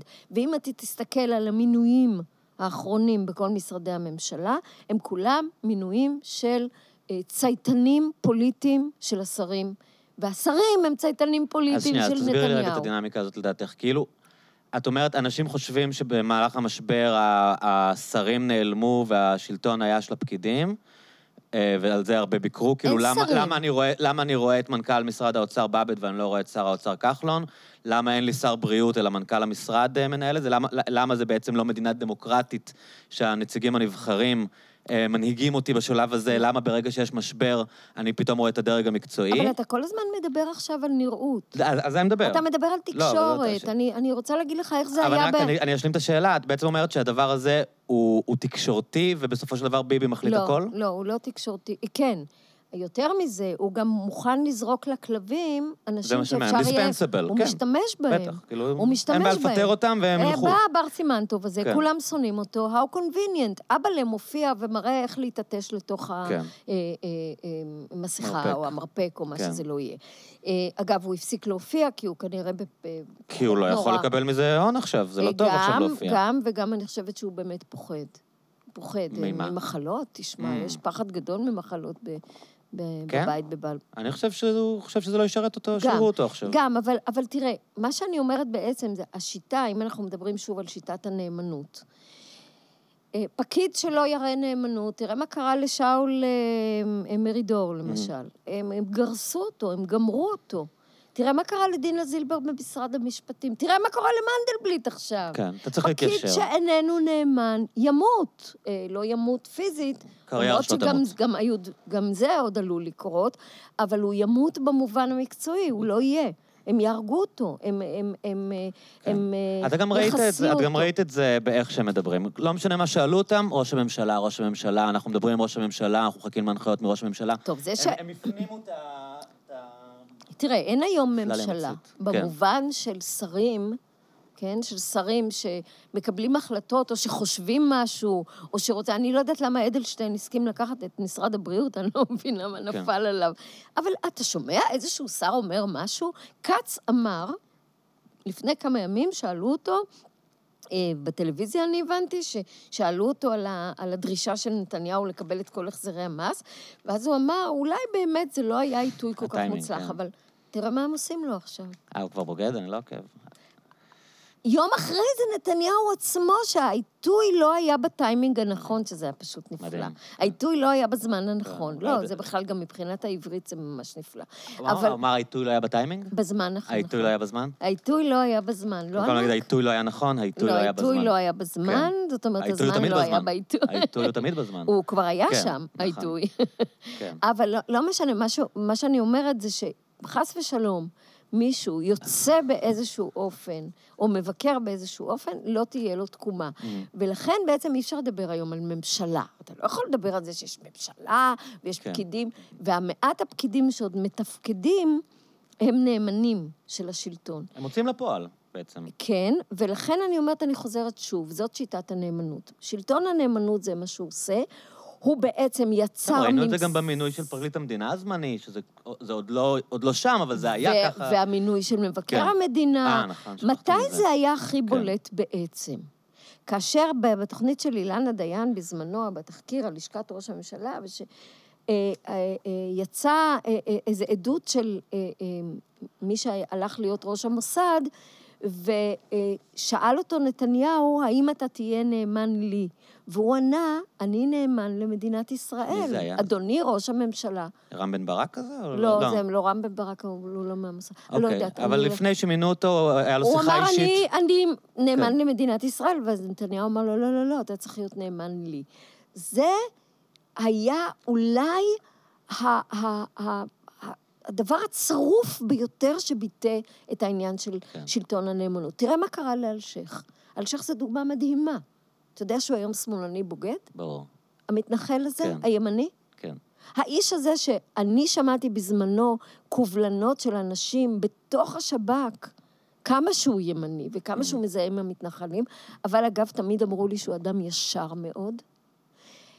השמועות היו, שאני לא יודעת אם זה נכון או לא, שנתניהו מינה אותו למפכ"ל בהבטחה שהוא יעשה ממנו אחר כך ראש השב"כ, נכון. מה שהיה כנראה שנוי במחלוקת כן, בגלל ו- העמדות הימניות שלו. וגם איזו הבטחה של ביבי. וזה סבבה הבטחה. לא כן. משנה, אבל תראה, אם על זה זה מבוסס. עכשיו, למה הוא מינה אותו למפכ"ל? בתקווה ש-he'll deliver. שהוא אני אגיד לך מה אני חושב על זה. אני חושב שנתניהו, זה חלק מהתהליך שאמרת שהוא עבר מאידיאולוג לפופוליסט.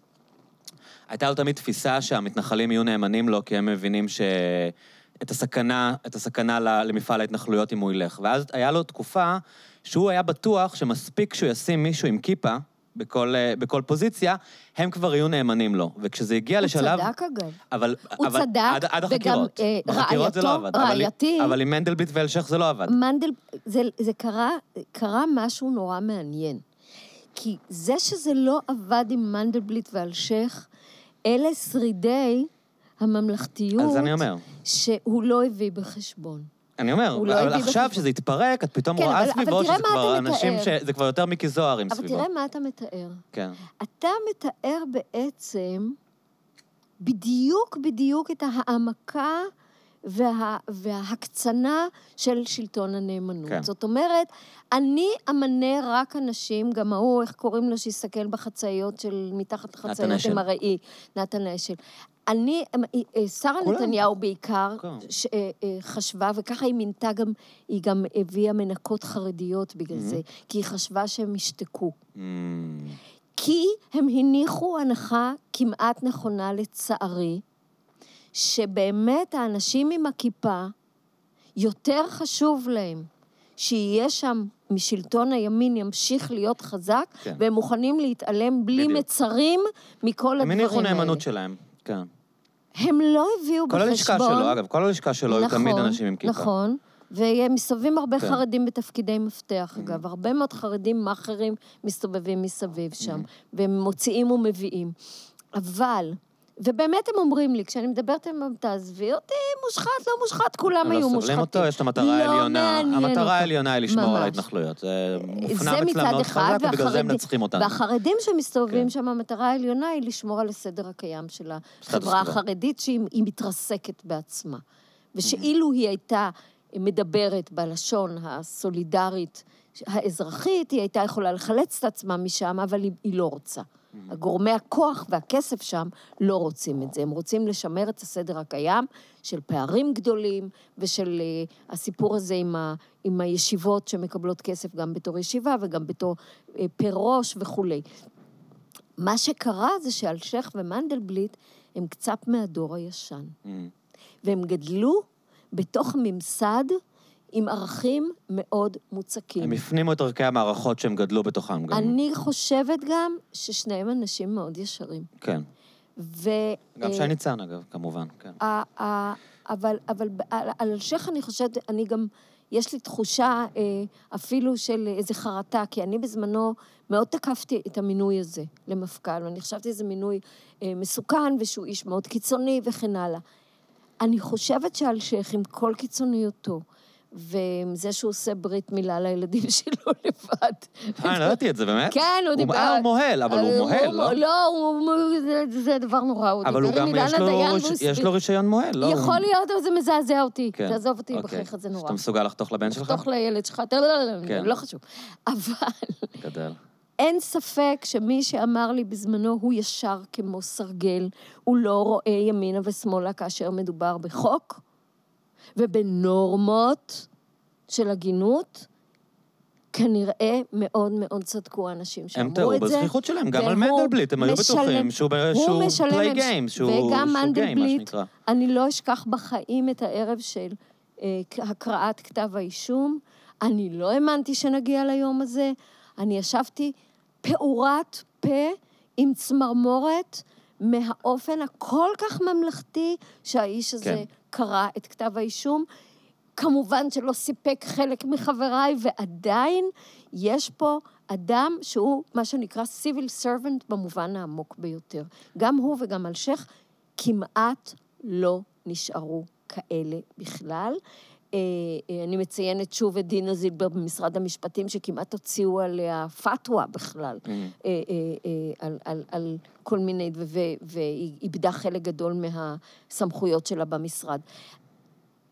אנשים פוחדים.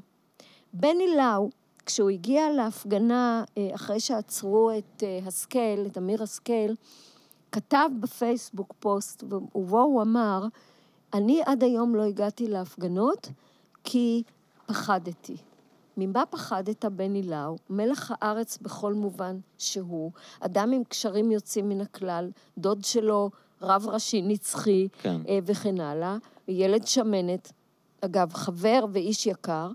אה, בני לאו אמר, אני פחדתי שיקצצו לי את התקציבים. אני חושבת שיש לו זה הרי הפ- מפעל... הפנמה טוטאלית של המערכת הזאת. לא, כאילו. אני אז מה? חושבת שהמשפט הזה משקף בצורה הנכונה ביותר את מנגנון הדיכוי-פיצוי של כן. נתניהו.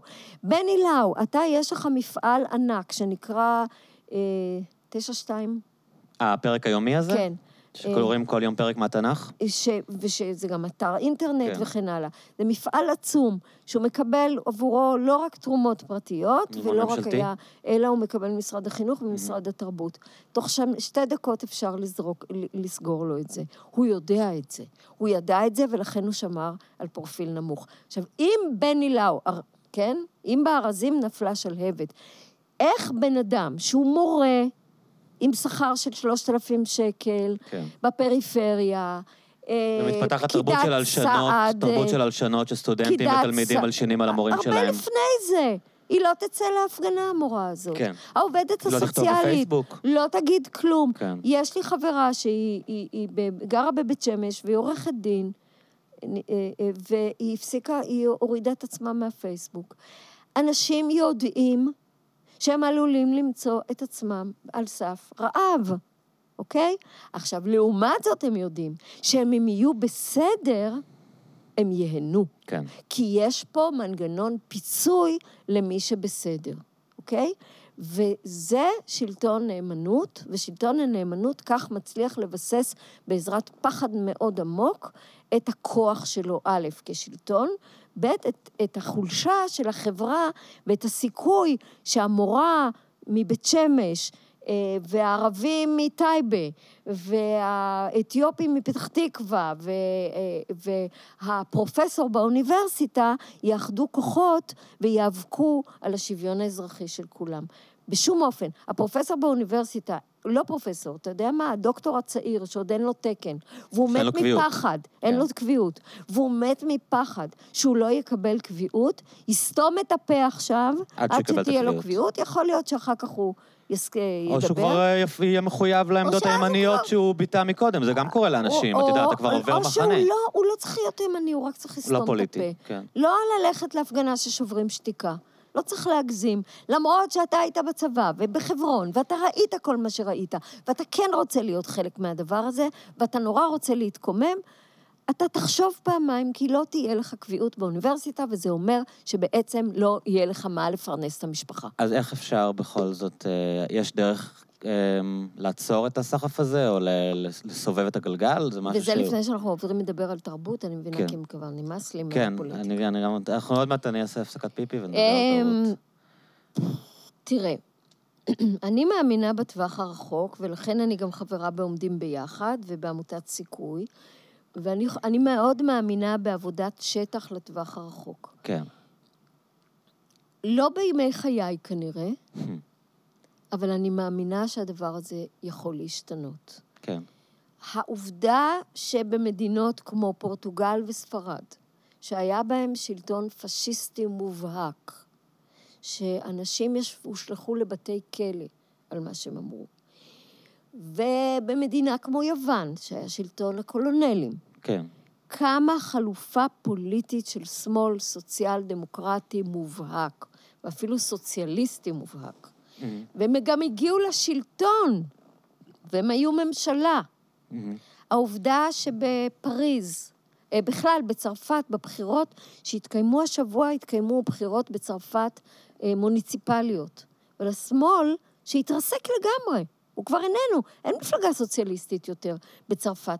אבל אני הידלגו, שהיא ראש, אה, ראש עיריית פריז, היא מהפלג הכי שמאלני סוציאליסטי של המפלגה הסוציאליסטית, אה, השם ייקום דמה, אה, היא נבחרה בפעם השלישית כבר להיות ראש העיר, כי אנשים רוצים את זה. הם לא רוצים לא את מרין לפן ולא את הימין המפונפן, הכלומניקי של ההון. הם רוצים את זה. ולברי סנדרס, בסוף, ברני סנדרס, בסופו של דבר כן היו הרבה תומכים. אה, יש אה, כוח לסוציאליזם החדש, אני, אגיד, אני אקרא לזה, כי זה לא הדבר שהיה פעם, אין ספק שצריך משהו חדש וצריך לחשוב על, על, על, על אלטרנטיבה אה, פוליטית, כלכלית חדשה.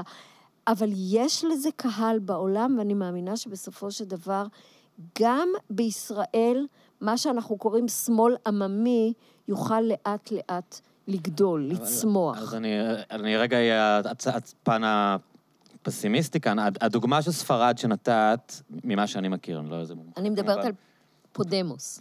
לא, לא, אבל אני אומר, עוד לפני זה, כשתיארת על זה שהייתה דיקטטורה, אה, פרנקו היה שליט כל החיים עד שהוא מת. כלומר, עד שהוא לא מת, שום דבר לא באמת השתנה שם, רק כשהוא, רק כשהוא מת, משהו קרה. לא הייתה שם, אף אחד לא הפיל את פרנקו אף פעם. אוקיי, אנחנו לא מאחלים חס ושלום כן, לאף אחד למות, השאלה כמה נכון? אנחנו- לא. אני מאחלת לנתניהו בריאות טובה חיים, וחיים לא ארוכים לא במקום אחר.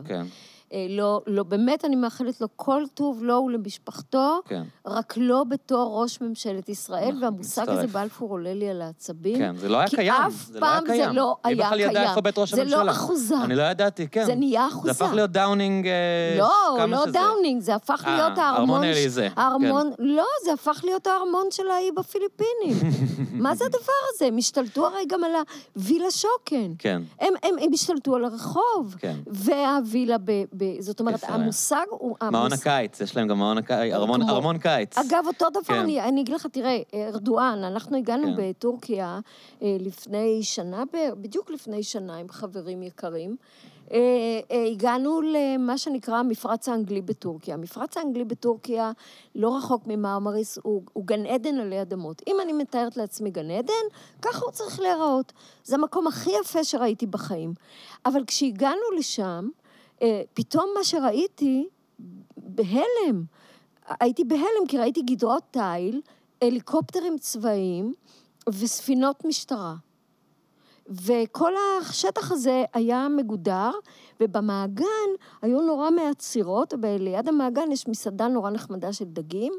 אה, דיברתי עם בעל המסעדה ואמרתי לו, תגיד לי, זה לא הגיוני, למה יש פה כל כך מעט אנשים? אז הוא אמר, טורקים לא באים הנה. באים, אתם באים, הגרמנים באים קצת, לא באים בכלל הרבה תיירים כמו שבאו פעם, אבל טורקים לא באים הנה, אני אומרת לו, למה? הוא אמר לי, תסתכלי את ה- מה עשו פה. היה שם המעון הנשיאותי, מעון הקיץ של כל הנשיאים. כל הנשיאים היו באים לשם בקיץ, כמו, אה, איך קוראים לזה בארצות הברית, ש... קייב דיוויד. קמפ דיוויד.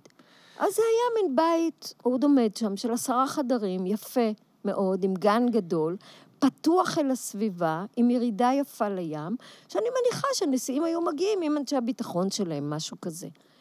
ארדואן החליט שזה לא מספיק. הוא רוצה ארמון עם האלף חדרים.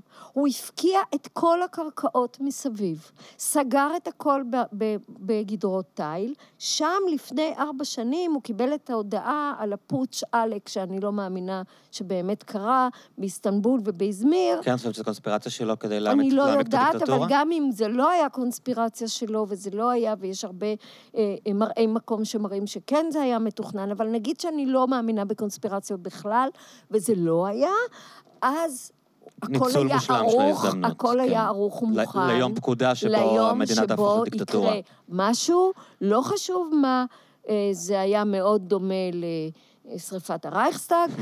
אה, יותר מדי דומה, מפני שבאותו לילה כבר כל הרשימות הוצאו מהמגירות, כן. וכל האנשים שצריך ברשימות, נעצרו עם בוקר או עם כן, שחר, כבר כל היו כל מי ב- ש... בבית סוהר, ו- ומי שהיה צריך לראות בו נורא וכולי. אה, שם הוא רוצה, לא מספיק לו, לא מספיק לו אה, מטוס רגיל. לא מספיק לו הבית עם העשרה חדרים, שהספיק לכל הנשיאים מקודם, ותאמין לי, בטורקיה אף פעם אנשים לא סבלו מצניעות יתר, אה, שליטים. אבל ארדואן רוצה אלף חדרים. אני, אני פשוט, אני ראיתי את העניין הזה עם האלף חדרים, אני פשוט... אני שאלתי את עצמי, למה? אז זה אני בדיוק מה שאני רוצה לשאול אותך. זה, זה, יש לו גם את הארמון המפורסם באנקרה, חוץ ממה שאת מתארת. כן, וההון, וההון שהוא צבר. אז השאלה, מה שמעניין אותי, לא, לא חושב שמישהו יודע, אבל מה ש... פוטין אני רגע שם בצד, כי אני חושב שזה אולי מקרה אחר קצת מארדואן. אה, אז אולי זאת המקרה, שנייה, שארדואן כזה, שהוא בונה לעצמו את הארמונות, זה נהנתנות אישית, או שיש כאן איזה תפקיד שזה ממלא להגיד, אני כבר לא נשיא? אני בעצם uh, סולטן. דוד מלך תסתכל, ישראל. כן, תסתכלו עליי אחרת, זה, זה הפגנת כוח, זה הפגנת זה... מעמד, זה לא סתם כי אני מתפנק מהאלף חדרים שלי. זה ביחד, תראה, זה היה תמיד, השיטה הפאודלית עבדה ככה. כן. האצילים אה, לפני המהפכה. הארמון היה על הטירה, הטירה הייתה על הגבעה. כן, כולם אבל, ראו את הטירה מכל אגב, מקום. אגב, גם בכנסייה, כן. בדרך כלל בונה על הגבעה. כן. אתה משתלט על נכסים, אתה משתלט על אדמות, וזה מגיע לך, זה מגיע לך בתור... זה ה... ואז ה... מפנים את המעמד שלך בעצם. האריסטוקרטיה. זאת כן. אומרת, אני כבר בכלל לא במעמד שלכם. אתם לא יכולים לשפוט מה אני צריך. הצרכים שלי, אני רוצה לאכול בכפית זהב כל יום. כן. אה, המלכות אה, מצרים, שהיו צריכות חל... אמבטיה בחלב אתונות, חלב אתונות. יש לומר. אה, למה חלב אתונות? כי חלב כן. אתונות, כי ככה, כי זה טוב להם לאור. אז אנחנו הולכים וחולבים 600 אה, אתונות. אתה יודע, תראה, זה הרי לא רק בשלטון, זה שלטון ההון בכלל היום מתאפיין בזה. אני קראתי תחקיר מחריד של ה-Guardian, אה, לפני כמה חודשים, על היאכטות הפאר הגדולות של המיליארדרים. Mm-hmm. הגדולים שמסתובבות ברחבי העולם. כן. עכשיו, אני התעניינתי בזה כי אה, במקום שאנחנו עומדים בפיראוס, בכניסה למרינה של פיראוס, של אה, מרינה, איזה פס הלימני, מקום עממי ונחמד, בכניסה עומדת מפלצת ענק, שהיא אחת מהספינות היקרות ביותר בעולם, היא עלתה בין 400 ל-500 מיליון יורו, או פאונד, סליחה, הספינה הזאת, והיא שייכת לאחד משליטי קטר, לשליט קטר אה, הקודם. כן. שאגב, חצי לונדון שלו, זה, כן. זה קטן עליו הדבר הזה. ויש שם צוות גדול של 60 ומשהו איש וזה, והגרדיאן עשה תחקיר על שלטון היאכטות האלה, יאכטות הפאר האלה. Mm-hmm. ומסתבר שהאנשים שעובדים שם הם פשוט העבדים המודרניים. ב- ב- ב- לגמרי עבדים. יש שם בחורות שמצחצחות את הרצפה עם מפרשות קטנות ומנקות, אתה יודע, כל היאכטות הן עם אה, פרקט כזה, כן. אה, עם דק עץ משובח. אז בחריצים אה, יש לכלוך, הן מנקות עם קסמי שיניים. עכשיו, בשבילי זה היה הכל. התיאור של אישה צעירה עומדת ומוציאה לכלוך מהדק עם כיסם שיניים, כדי שהמאסטר, כאשר הוא בא, לא יראה טיפה לכלוך אה, על הדק. אה, ומדובר באלפי, עשרות אלפי אנשים שעובדים בדבר הזה, אה, מקבלים משכורות טובות יחסית, מה שסותם להם את הפה, והחוזה שלהם אומר שאסור להם לדבר אה, עם אף אחד. למה אני אומרת את זה? כי בתוך התחקיר היה, פ... היה תיאור שהייתה איזו גברת אחת של איזה מיליארדר צרפתי, שהיא רצתה לארוחת הבוקר עשרת אלפים ורדים על סיפון היאכטה. כן. עכשיו, אין דבר כזה להביא עשרת אלפים. תחשוב על השינוע. צריך להכניס, תחשוב על כאילו. להביא אותם. כן. תחשוב, הביאו לה. זה אומר להביא איזה 20 הליקופטרים שהביאו את הורדים וזה, ואז סידרו לה את הורדים. זה כלום, למחרת היא כבר לא רצתה אותם. מה עושים עם עשרת אלפים הורדים האלה? זאת אומרת, כל העולם עומד, עובד ומזדהם, כי צריך היה לקבור בטח. אותם באיזשהו מקום. העולם ימות כדי שהגברת הזאת יהיו לה הורדים שלה. ואני חשבתי על זה במושגים של פוטין ושל ארדואן ושל נתניהו ושל טראמפ ושל כל השליטים החדשים האלה.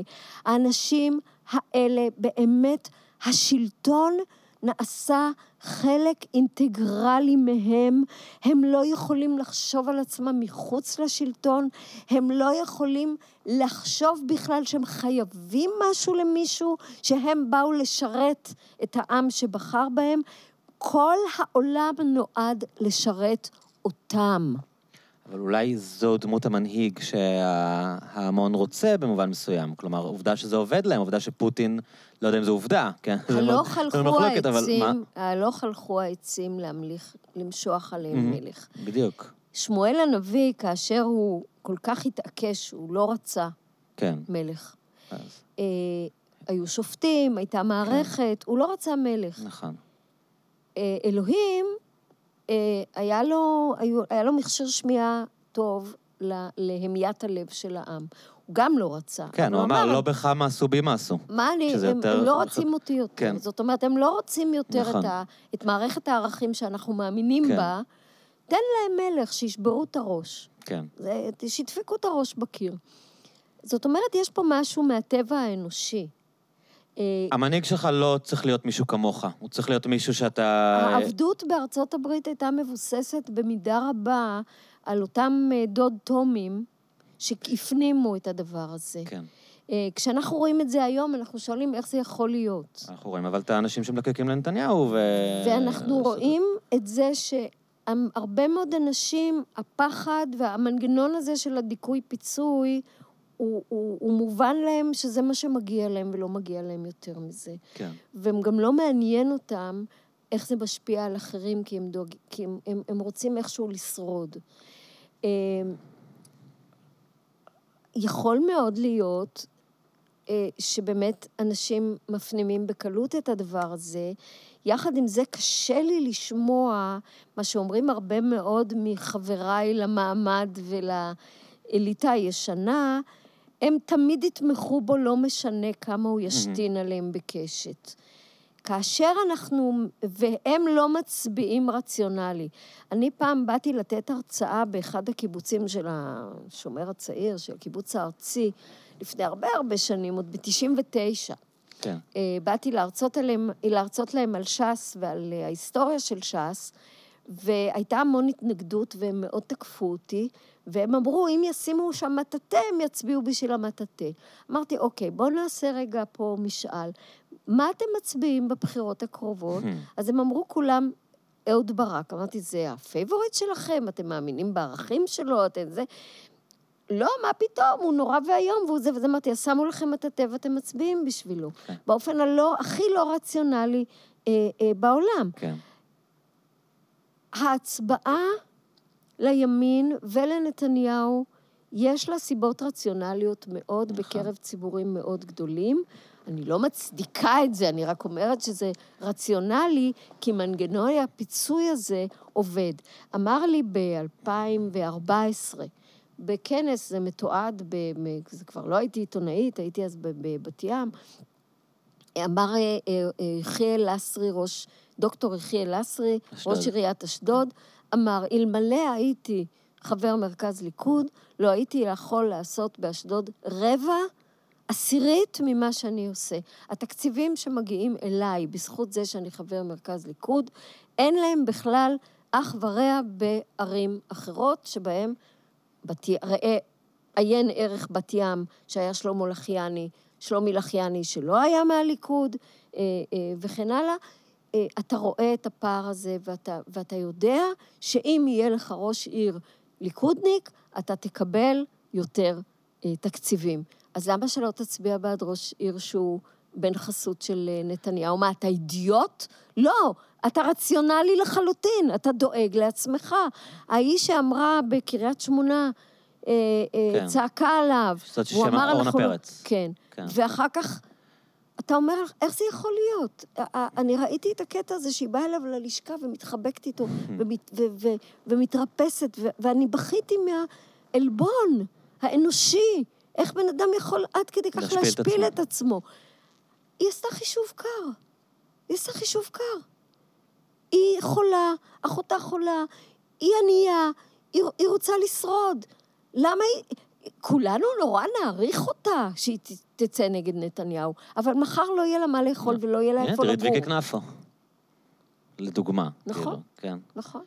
אז uh, זרקת ככה באגביות, אבל אני לא, עד שדיברתי איתך לפני השיחה, בהכנה לשיחה הזאת, אני לא, לא הייתי מודע לשינוי הקיצוני בסגנון החיים שאת ובן זוגך עשיתם בשנים האחרונות, כן. עד לקורונה. כן, אנחנו נובורישים אה, זה. אה, זה אפרופו היאכטות. כן, כי צריך באמת להבחין. אנחנו בחרנו באורח חיים שבקהיליית השייטים הוא מאוד... אה, אה, מאוד לא צריך להסביר אותו, אבל אה, לאנשים אה, שלא בתוך התחביב הזה, אה, אה, הוא נראה אחרת לגמרי ממה שהוא באמת. אה, ואני אסביר. אה, יש בעולם, בעיקר באירופה, הרבה אנשים, בעיקר כאלה שיצאו לפנסיה, אה, בגיל נגיד 60, 60 ו... אה, שהחליטו שבמקום לקנות לעצמם דירה מרווחת, או, לעשות, או, או לגדל אה, צנוניות בגינה, אני יודעת, וכן הלאה, הם יסתפקו באורח חיים הרבה הרבה יותר צנוע ב, ביומיום שלהם, אה, והם יקנו אה, סירה, מה שאתם קוראים יאכטה. כן. אנחנו קוראים לזה סירה, ודרך כלל, כן. בדרך הביטוי בוט, או בכל מיני אה, שפות מפרסית, והם יטיילו בעולם. אנחנו החלטנו את זה על הים התיכון, החלטנו דווקא לא לעשות חצייה של האוקיינוס, שעושים הרבה חברים שלנו. מדובר בספינה לא גדולה, אני לא אומרת שזה דבר לא יקר, זה, זה, זה תחביב מאוד יקר. אה, זול, זול מדירה בתל אביב, בוא נגיד. בהרבה. כן, לא, אני אומר, כאילו, לא, כשאנשים חושבים... אני אגיד לך בדיוק. כי אף אחד לא פותח עיניים על זוג שקונה דירה, אבל כשקונים סירה... בדיוק, כי אתה קונה זה... עוד דירה ואתה כן. משכיר אותה, ואתה אומר, זאת הפנסיה שלי, כן. אז אנשים אומרים, בסדר, מעמד ביניים, סולידי, הכל, כן. זה מאוד הגיוני, סולידי. אבל כשבן אדם קונה סירה, משהו כמו 100 אלף דולר, 150 אלף דולר, שזה לא שווה חדר עלוב בפלורנטין, אה, אז, אה, אה, והוא אומר, זה התחביב שלי, ואני מהפנסיה שלי ומהעבודה שאני עוד עושה, מממן את התחביב הזה, ולעומת זאת אין לי דירה מי יודע מה בתל אביב או אה, וכן הלאה, או כשאני חוזר לתל אביב יש לי דירה קטנה אה, שאני מסתפק בה, זה אנחנו, יש גם אנשים כמובן במצב כלכלי יותר טוב. אבל יש לנו הרבה חברים מרחבי העולם שזה מה שהם עושים. הם לא נחשבים איזה נהנתנים מושחתים, אלא אנשים יודעים שלא כל אחד בכלל יכול לנהל את אורח החיים הזה. זה אומר לחיות במקום מאוד מאוד קטן, שני אנשים, ולעבוד, אה, בדרך כלל עבודת השיט בעצמה היא עבודה די מפרכת, אה, לפעמים להיות בתנאי מזג אוויר מאוד קשים, אה, לא ליהנות מכל ה-luxuries שעיר מציעה, או שדירה טובה בעיר מציעה, ויחד עם זה, לראות את העולם ולהיות חשופים מאוד לתרבויות אחרות. את היית סקיפרית לפני, או למדת בשביל ההרפתקה הזאת? אני מגיל או... נורא נורא צעיר התחברתי לעניין הזה, והייתי בעוד... אני אומנם ירושלמית, אבל חלק מחיי בתור ילדה חייתי בתל אביב, כי הוריי עברו לאיזו תקופה לתל אביב, וכבר אז אה, הייתי בחוג של אה, שיט, בגיל 12, 13, 14. אה, והייתי צריכה לעבור לצופי ים ולהתחיל אה, להפליג במפרשיות, אבל אז ההורים שלי חזרו לירושלים, אז הקפאתי את זה להרבה זמן. אה, אחרי זה בגיל די צעיר התחברתי, כן, גם אבא של בנותיי, מי שהיה בעלי אז, היה מחיל הים, אז היו לו המון חברים. התחילו אז את המרינה בתל אביב, אז היו אנשים שיצאו לשייט, אבל זה כמובן לא היה מפותח כמו היום.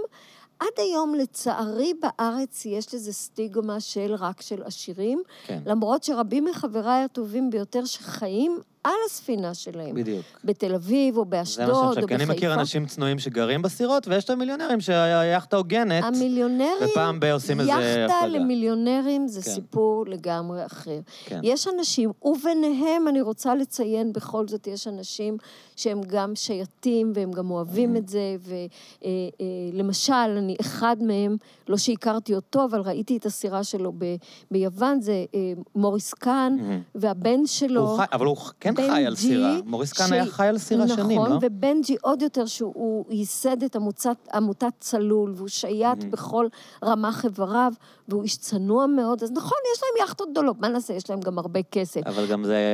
אבל זה גם החיים שלהם. שזה גם עניין זה מיסויי לגור על סירה. ואני מוכרחה להגיד גם שלהקים את עמותת צלול ולנהל את המאבק שהוא ניהל אז על העניין באילת, כן. זה לא כל אחד של שיש לו? כסף מוכן כן. לעשות את הדברים האלה.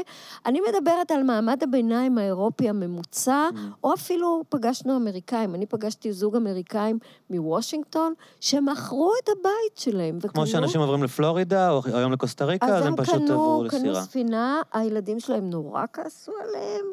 הם אמרו, איפה נעשה שלנו." את Christmas? אז היא. אמרה להם, תבואו אלינו, אנחנו באיטליה, תבואו לסירה. אה, ואני... אז הקהילה זה, יש אנשים שאתם יש קהילה פוגשים ב... בינלאומית נהדרת, נהדרת. זו קהילה מאוד סולידרית, מאוד... אה, בדרך כלל אנשים קצת יותר מבוגרים, לעיתים רחוקות אתה פוגש מישהו יותר צעיר, כי בגיל שלך למשל, אתה גם צריך לעבוד ולהתפרנס, וגם בדרך כלל יש משפחות עם ילדים קטנים, אז אתה לא יכול לעשות את זה. בדרך כלל זה אנשים שיצאו או לפנסיה מוקדמת או לפנסיה, והם שייטים המון שנים. אז אני, בסך הכל, כשהכרתי את שמוליק בן זוגי, לפני בערך 20 שנה, אה, מאוד התחברתי לתחביב הזה שלו, ומיד עשיתי קורס סקיפרים. אה, זאת אומרת, אני לפני 20 שנה בערך עשיתי, או לפני 19 שנה עשיתי קורס סקיפרים. אה, עבר המון המון זמן עד שקנינו לעצמנו סירה משלנו, וזה קרה לקראת הפנסיה של שנינו. זאת אומרת, החלטנו שנינו שכאשר נצא לפנסיה, נשכיר את הדירה שגרנו בה, אה, ונשתמש בדירה קטנה מאוד שיש לנו בתל אביב לגיחות אה, לארץ, אבל החיים שלנו יעברו בעצם אה, לסירה. הרבה מאוד אנשים שבאים אלינו אומרים, יואו, אני מת פעם להפליג וזה, והם באים ואומרים, never again. מה, בגלל הכאבי ב- בגלל הבחילות? שזה קשה, בגלל שזה צפוף להם, בגלל שהמקלחת, אתה אמרת לי Mm. קודם, זה שירותים של בר. אני רגילה לתנאים נורא נורא לא פשוטים. מהמם. זאת אומרת, אני מתקלחת, כשאנחנו מגיעים להגינה, אני נכנסת למקלחת בסירה, רוב האנשים שבאים איתנו רוצים לחפש מקלחות נורמליות. כן. כי לעמוד במקלחת של חצי מטר על כלום, אה, ועם מים שהם לא תמיד חמים, ו, אה, ואם ה, ה, יש מזג אוויר לא טוב, אז אתה גם לא יציב, אתה לא ממש עומד במקלחת, אתה Mm. תופס בברזים. אה, זה לא כל אחד מוכן לזה. ולהפליג, אה, אה, נגיד, מקפריסין, כמו שיצאנו לפני שנתיים, בתחילת המסע, מקפריסין ליוון ומשם לטורקיה, שזה מדובר בשתיים, שלוש יממות בים, לא שקט. כן. שני אנשים לבד בים גדול. הים האגאי נחשב קשוח, נכון? מבחינת... אני לא מכירה ימים אחרים. הים האגאי יש לו כל מיני אזורים, יש אזורים יותר שקטים, אבל כדי להגיע מקפריסין ל- לאי הראשון היווני, ב- מה- מהאיים הסרו- הדודקנזים, שזה קסטלוריזו, של החוף הטורקי בעצם, החוף אה, שנקרא. כן, אה, המקרי אסיה, אסיה הקטנה, אהה. אנטליה, אה, זאת הפלגה שבקצה שלה היא מאוד מאוד קשה. יש האזור של הציקלדים, שהוא ממש ממש לא פשוט, ובקיץ אה, יש בו רוח שנקראת מלטמי, וכשהיא תופסת אותך אתה לפעמים סתם קליפת אגוז. אה, שאין לה שום השפעה, אתה לא יכול להשפיע עליה בכלל, אתה צריך איכשהו להיסחב. אז את בעצם בחרתם, אה, את תיארת כאילו כל העולם פתוח בפניך שאתה סקיפר, ואתם החלטתם להיות התיכון. קרוב, להיות נגיד בעיקר בטורקיה ויוון בשנים האחרונות, נכון? אנחנו, תראה, עכשיו הקורונה בכלל שיבשה לנו את כל התוכניות, אבל התוכנית הייתה להתחיל מטורקיה-יוון. יוון אנחנו נורא נורא אוהבים, אבל אני למדתי גם לאהוב מאוד מאוד את טורקיה בשנה שהיינו בחוף הטורקי. אה, הייתה תוכנית גם להגיע עוד פעם למקומות אחרים שהיינו בהם, שזה קרואטיה, לאלבניה שלא הייתי אף פעם, אה, לאיטליה שכן היינו, אבל לא עם הספינה שלנו, סיציליה, מקומות אחרים. סרדיניה פחות אהבתי. אה, לא ידענו בדיוק לאן, אם כן נגיע לספרד, לא נגיע לספרד. הייתה תוכנית. אה, כאילו להתחיל לעבור על החוף כן. מטורקיה מערבה? אה, כן. התחלנו בעצם, קנינו את הסירה בטורקיה, מסירה יד שנייה או שלישית אפילו מ- מטורקי, אה, יד שלישית מטורקי. יד שלישית לא מטורקי, מטורקי. ממוסטפא, כן. כן. הסירה היא של מוסטפא, היה לו שם סמל גדול של האימפריה העות'מאנית. שהורדנו אחר כבוד, ותליתי שם שיר של חברה, של אירן דן, במקום הסמל הזה. מה, על ה... על- המקום, אותו מקום, לסירה קוראים פורטונה ואירן, אה, שהיא שמעה שקראנו לסירה פורטונה, היא נורא התרגשה מהשם, והיא כתבה שיר כל כך יפה על פורטונה היפה, ועל הים, ועל האהבה שלה לים, אז שמה תלוי עכשיו השיר הזה במקום האימפריה העות'מאנית, אה, כי מוסטפא מאוד היה אוהד של ארדואן ושל האימפריה. אה, ומטורקיה, מהמקום שקנינו את הסירה, יצאנו קודם ליוון, כי שם זה היה מאוד קצר לסמוס. מסמוס ירדנו לאט, לאט, לאט באיים הדודקנזים, עד קסטלוריזו, שהאי הדרומי הקטן ביותר, ומשם הגענו לקפריסין. הגענו לקפריסין, עגלנו את הסירה בקפריסין, ואחרי חורף שלם, לפני שנתיים היא עמדה בקפריסין בלימסול. ב- לא במרינה המפוארת החדשה, במרינה קטנה נחמדה. היינו בלימסול, חיכינו, כי בחורף אי אפשר להפליג, אז חיכינו עד שתתחיל העונה. כשהתחילה העונה, התחלנו שוב בקסטלוריזו, כי זה אי שאנחנו מאוד אוהבים, ויש לנו שם חברים, ומשם חצינו לטורקיה, והתחלנו לעלות לאט, לאט, לאט את כל החוף הטורקי. מה, ממש מרינה, מרינה, מרינה, מרינה? לא כאילו? כל כך מרינות, כמו כפרים קטנים, מעגנים אבל? קטנים. אה, גם מקומות שאני בטוחה שיש חברים שאתה יודע, זה כמו שיש לי, הבת הגדולה שלי, שהיא הייתה מדריכת טיולים, שהם מגיעים לכל מיני מקומות, אומרים, איזה כיף, אתם מטיילים, ותטיילו איתה יום אחד, ואתם רוצים הביתה מהר מאוד לבית קפה תל אביבי. אז אתה מגיע לכל מיני מעגנים מאוד מאוד קטנים, שאתה נקשר, אין לך חשמל. אין לך אינטרנט, אין לך שום דבר, אתה רק יושב ואוכל איזה דג עם סלט, ואתה נורא מבסוט, המים נורא נקיים, ותענוג ונהדר, אבל אתה מנותק מהציוויליזציה, ויש בזה המון יופי. אז היינו בהרבה מקומות כאלה, וגם במרינות יפות, הטורקים. אה, בתקופה המפוארת, שהם היו ביחסים מאוד טובים עם גרמניה ו- וכן הלאה, והרבה בריטים הגיעו לשם. על מתי הם- את מדברת? תחילת אה, אה, שנות לפני האלפיים, 20 נגיד? שנה, ב- כן? כן. אוקיי. תחילת שנות האלפיים הייתה פריחה גדולה. כן, היה את הנס הכלכלי של ו- טורקיה. ו- וטורקיה, אה, ובנו, בעיקר הגרמנים, בנו שם מרינות אה, הכי הכי יפות ומפוארות ונוחות שאתה תהיה בהן ever. אה, מאוד מאוד יפות, עם מרכזי קניות ובתי קפה ומסעדות ומקלחות כמו בח... בחממים ומה שאתה רוצה. אבל אנחנו יותר אהבנו להגיע לערים הקטנות, לעיירות הקטנות, שבהיסטוריה בעצם היו עיירות יווניות, ובדיוק לפני מאה שנה אה, זרקו משם את היוונים בגירוש הגדול, בטרנספר הגדול ש... אה, אביגדור ליברמן שלנו מתרפק עליו, אה, אה, מיליון מאתיים יוונים עפו משם. זה עוד גנדי היה אומר, נכון? תמיד הוא היה אומר, הנה טרנספר זה אפשרי, הטורקים העבירו יוונים ולא קרה כלום.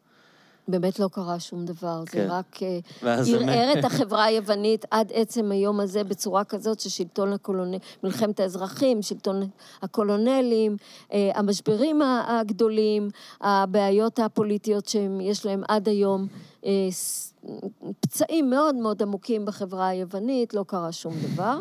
וגם עד היום המתחים בין טורקיה ליוון, אה, אה, תראה, עכשיו אה, הסולטן הגדול אה, ארדואן רוצה להסב בחזרה את איה סופיה באיסטנבול להיות מסגד. מטורף. אה, כבר שנים הוא מוזיאון באיזה סוג של פיוס בין טורקיה כן. ליוון, ופתאום, אה, למרות שביוון יש ראש ממשלה שהוא מאוד מאוד שואף ליחסים טובים עם הטורקים, ארדואן החליט שהוא רוצה שהלב הפועם של הדתיות והתרבות היוונית, המקום שהוא, אתה יודע כן. מה, אה, הכותל כן. של היוונים, הוא רוצה להפוך אותו בחזרה למסגד. כן, איה סופיה זה בעצם אחת הכנסיות העתיקות בעולם. איה סופיה היא המקום שממנו יצאה יצא- הכנסייה האורתודוקסית כן. היוונית, והיא המקום הקדוש ביותר ליוונים בעולם. כן. איה סופיה. שסופיה הייתה אימא של קונסטנטין, סופיה נכון? זה המחשבה, זה כן. הראש, זה ה... אבל זה באמת הפילו- תחילת הנצרות בביזנטיון, באימפריה כן, הרומית. כן, אבל עד היום, כשאתה כן. אומר, ל... תגיד ליווני, לא חשוב איפה, באיה סופיה יעשו עוד פעם מסגד, הוא ימות על המקום. זה... זה... בעצם זה היה מסגד עד אטאטורק, שבעצם החזיר את זה למקום המקורי של זה והחשיבות של זה, במסגרת החילון של החברה אה, ה- ה- הטורקית. לפני זה, אצל הסולטן זה באמת היה מסגד. יותר מאוחר החליטו, אה, גם באמת במסגרת עניין החילון, אבל גם כדי לא סתם לירוק ליוונים בפרצוף, להפוך את זה למוזיאון. נכון. אני הייתי שם לפני 12, 14 אני הייתי שנים. לפני חמש שנים, זה מקום מדהים. זה אני- כן. פשוט יש שם, זה כל כך מיוחד, אני לא יודע לתאר את זה הוא במילים, באמת אבל זה... יפהפה, כן. אבל הייתי שם עם חברים יוונים והיה בכי גדול. יש איזה מקום מאוד אמוציונלי. אה, גם לאורך כל החוף הזה של, של אנטליה, אתה רואה את השרידים של הכנסיות, אתה רואה את השרידים של החיים היוונים, אתה רואה את השרידים של התרבות היוונית, היוונית המודרנית, כן? לא היוונית, וגם קצת העתיקה. אה, ואתה רואה שזה באמת היה ערש התרבות של יוון. אה, יוון לא הייתה מה שאנחנו מכירים היום. יוון הייתה באסיה הקטנה, נכון. קצת בפלופונז וקצת באתונה. אחר כך הייתה סלוניקי, שהועברו לשם יהודים, הסולטן העבר לשם יהודים וכן הלאה. יוון לא הייתה מה שהיא היום, וליוונים יש זיקה מאוד חזקה לאזור הזה.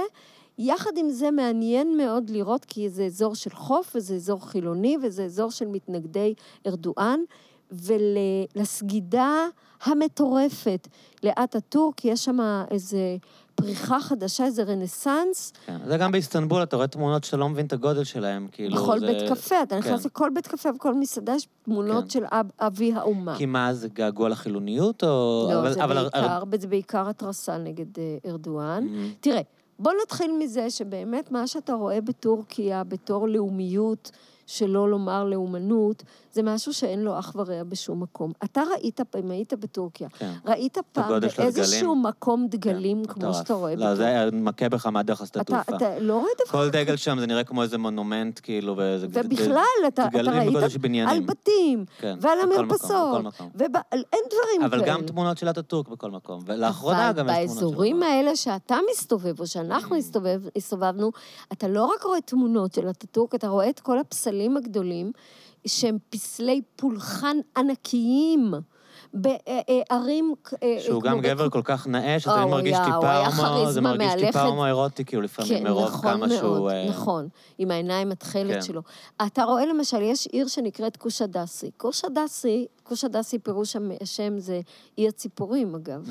אי הציפור. קושדסי, דסי זה... אז ה...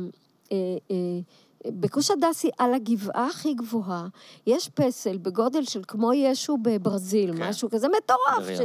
כן. וכל החבר'ה האלה, דרך אגב, עולים לשם, שותים וויסקי ושומעים מוזיקה בקול כי זה. גם עניין פוליטי לשתות אלכוהול, במידה כן, מסוימת. בוודאי. כאילו חלק מהדברים של בוודאי, החילון אני היה, ראיתי- מחזירים ראיתי- את האלכוהול, מותר לשתות. ראיתי עכשיו אה, סרט אה, חמוד, רומנטי, שנקרא בעברית רכבת לילה לאיסטנבול, אלה, כן, שלא קוראים, לאיזמיר, סליחה, אה, לאיזמיר, אוקיי. כי איזמיר היא גם עיר מאוד חילונית, אה, וגם אנטי-ארדואנית, אה, אה, וקוראים לזה בעצם מסע, מסע אה, אל, אל, אל, אל, אל היום, מסע לילה אל תוך היום, מהמם. קוראים לזה. ושם יש זוג צעיר, הוא עורך דין, היא כנרת, והם שותים אלכוהול בלי הכרה כל ה...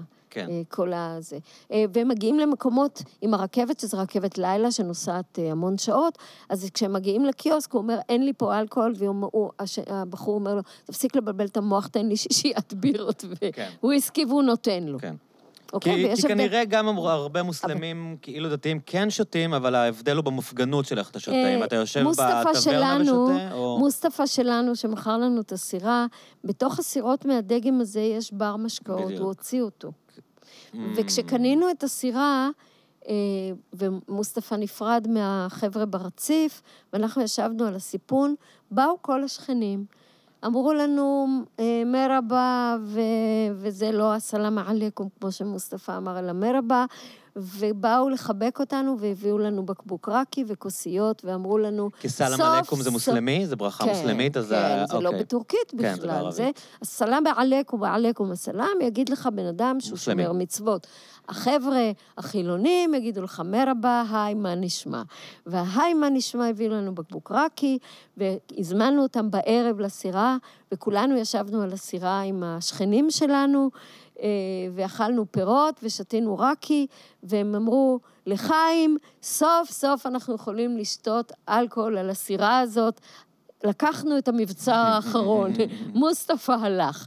אה, זה מאוד חזק, הדבר הזה, ואז הם אמרו, אנחנו ראינו אותו מעשן ברמדאן, ראינו אותו כן, שותה כן, כן, אלכוהול. זאת אומרת, זה לא. בדיוק מה שהוא הציג, אבל לא. משנה, אבל שמה, תרבותית זה מאוד חזק. הפומביות של השתייה, לעומת... כן. אה, אגב, אחד הסמלים הכי... מה קרה עם מראקי? אה, ארדואן היה כנראה מת מעודף ראקי. הוא, הייתה לו בעיה בכבד, הוא שתה, הוא היה מכור לראקי, ממש.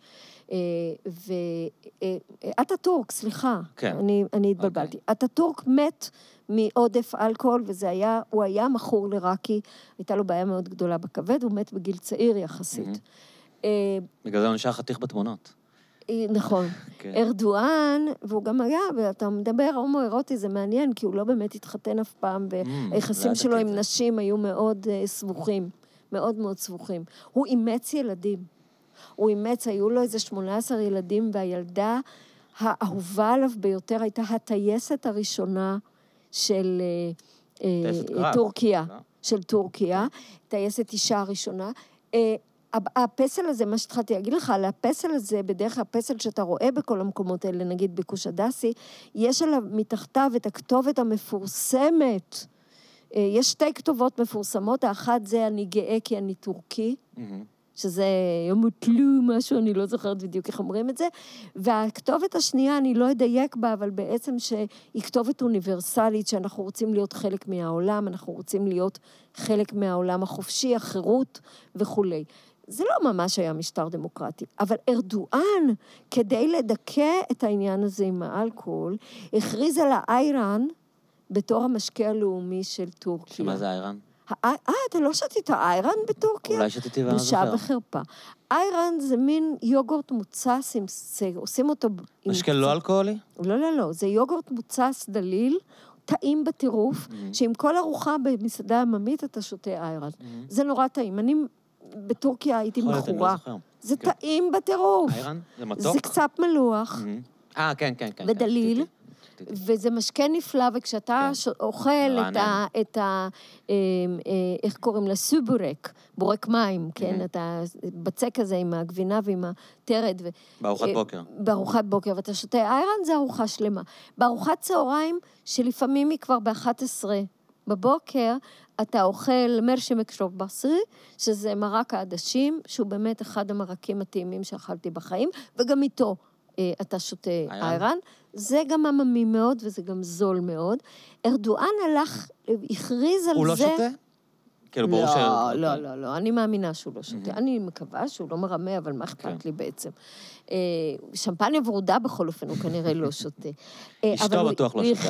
אה, לא, אשתו מאוד דתייה. כן. הוא הכריח, הוא, הוא, הוא כפה בעצם את האיירן אה, כמשקה לאומי, שזה היה גם מסר, תשכחו את הראקי, תשכחו את אני חושב. הוא גם המיסוי על האלכוהול הוא די גבוה בטורקיה. כן, כן, יקר תשכחו. לשתות שם, הכל שם אה, נורא זול והאלכוהול עולה לא זול. תלוי איפה. באיסטנבול אני מדבר. תלוי איפה, כן. בעיירות חוף פחות, כי היו פעם הרבה תיירים, היום יש הרבה פחות. יש להם, הם סובלים ממכה כלכלית איומה.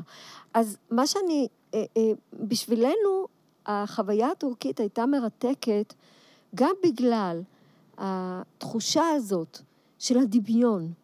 של הדמיון, שמצד אחד בהרים ובמקומות אחרים, וזה זה תומכי ארדואן, וזה בא גם עם דתיות ועם לאומנות. באנטוליה? אה, בכלל, בכלל? ברגע שאתה נכנס יותר, ככל שאתה נכנס יותר כן. פנימה לתוך המדינה, ואילו כל רצועת החוף, אגב, אני כבר שמעתי הרבה תיאוריות על זה, על כן. אנשי הערים גם בארצות. הברית אה, רצועות החוף הן דמוקרטיות בכל והפנים... מקום בעולם החוף כן. פתוח אל החוץ. כן. החוף פתוח אל החוץ, החוף התפרנס מהחוץ, החוף בא במגע עם החוץ. זאת אומרת, הוא קוסמופוליטי בעצם? ב- הוא יותר? קוסמופוליטי, הוא יותר אוניברסלי, הוא יותר מעוניין בקשרים עם החוץ, אה, והוא מרגיש פחות מאוים. מהמם. ההרים, תחשוב מה זה הפלופונז ביוון, תמיד, פלופונז הייתה מנותקת. אי איפה אפשר היה שספרטה לכ- הייתה בעצם. כן, אי אפשר כן. היה לכבוש את הפלופונז בגלל כן. ההרים, ואנשי ההרים הם האנשים הנוקשים, הקשוחים, הלוחמים. נכון. לא במקרה ספרטה הייתה שם, אבל גם במלחמת העולם השנייה, הגרמנים לא הצליחו להיכנס לשם. לא הייתה להם בעיה לכבוש את סלוניקי, לא הייתה להם בעיה עם אתונה, עם כל המקומות האלה, למרות שביוון, יש לציין, הייתה המחתרת החזקה ביותר באירופה והמקיפה ביותר אה, באירופה, והם גם שילמו את המחיר הנורא ביותר, היוונים, אף אחד לא, לא מדבר על זה. היוונים שילמו במלחמת העולם השנייה את המחיר הכבד ביותר מכל אירופה, בהרעבה שיטתית, אה, חצי מיליון ילדים גבעו ברעב. וואו. יש ספר מאוד חשוב שצריך לקרוא על הדבר הזה, הוא תורגם לעברית והוא נקרא האימא של הכלב. אה, עם ביטרה טוסקילו. וזה ספר שמסופר בגוף ראשון כאילו מילדה שנעשתה זונה. אה, אימא שלה הייתה הזונה של הגרמנים. אה, כן. ככה, הם, הם, הם, ככה היה להם אוכל. כן. אה, והיא מדברת על התקופה הזאת של ההרעבה אה, השיטתית. יש לציין שכמובן כשיצאו ממלחמת העולם הש... השנייה, אחרי ההרעבה כן. הזאת, ישר פרצה מלחמת האזרחים וגבתה מחיר כבד. יוון עברה דברים נוראים ואיומים. אבל אה, אה, אנשי החוף, גם ביוון הם כמובן יותר פתוחים החוצה, ובטורקיה זה מאוד מאוד בולט. אז, אז הסגידה הזאת לאטאטורק, אה, אני אמרתי, זה כאילו, אתה יודע, אומרים לי, ילד, ילדה קטנה הולכת עם דגל של טורקיה ועם דגל של אטאטורק, ואני שואלת אותה מה זה, אז היא אומרת לי, זה האבא שלנו. זה אבא שלנו, ילדה בת חמש, היא זה- כבר לא... אבל זה גם המשמעות, לא? מה- המשמעות המילולית של אטאטורק? זה לא משהו עם לא, אבא? אטאטורק הוא אבי האומה. אבי- אבי. אבי האומה. כן. כן. אה, בסדר. אטאט- אבי הטורקים, אבי כן? הוא אבי הטורקים. כן. הוא המציא את הדבר הזה שנקרא טורקים, כן? אחרי שזה היה עות'מאנים. הוא אמר, לא, אנחנו טורקים. אה, וכשבאמת חברה שלי אה, משם, מהעיירה הזאת, איפה שקנינו את הסירה, שהיא ראתה את הסמל של מוסטפא טלה בסירה של, ה, היא, אמ- של הסולטן הראשון, של סולמן הראשון הראשון, אז היא אמרה, תורידו את זה. מה, אנחנו עות'מאנים? אנחנו טורקים.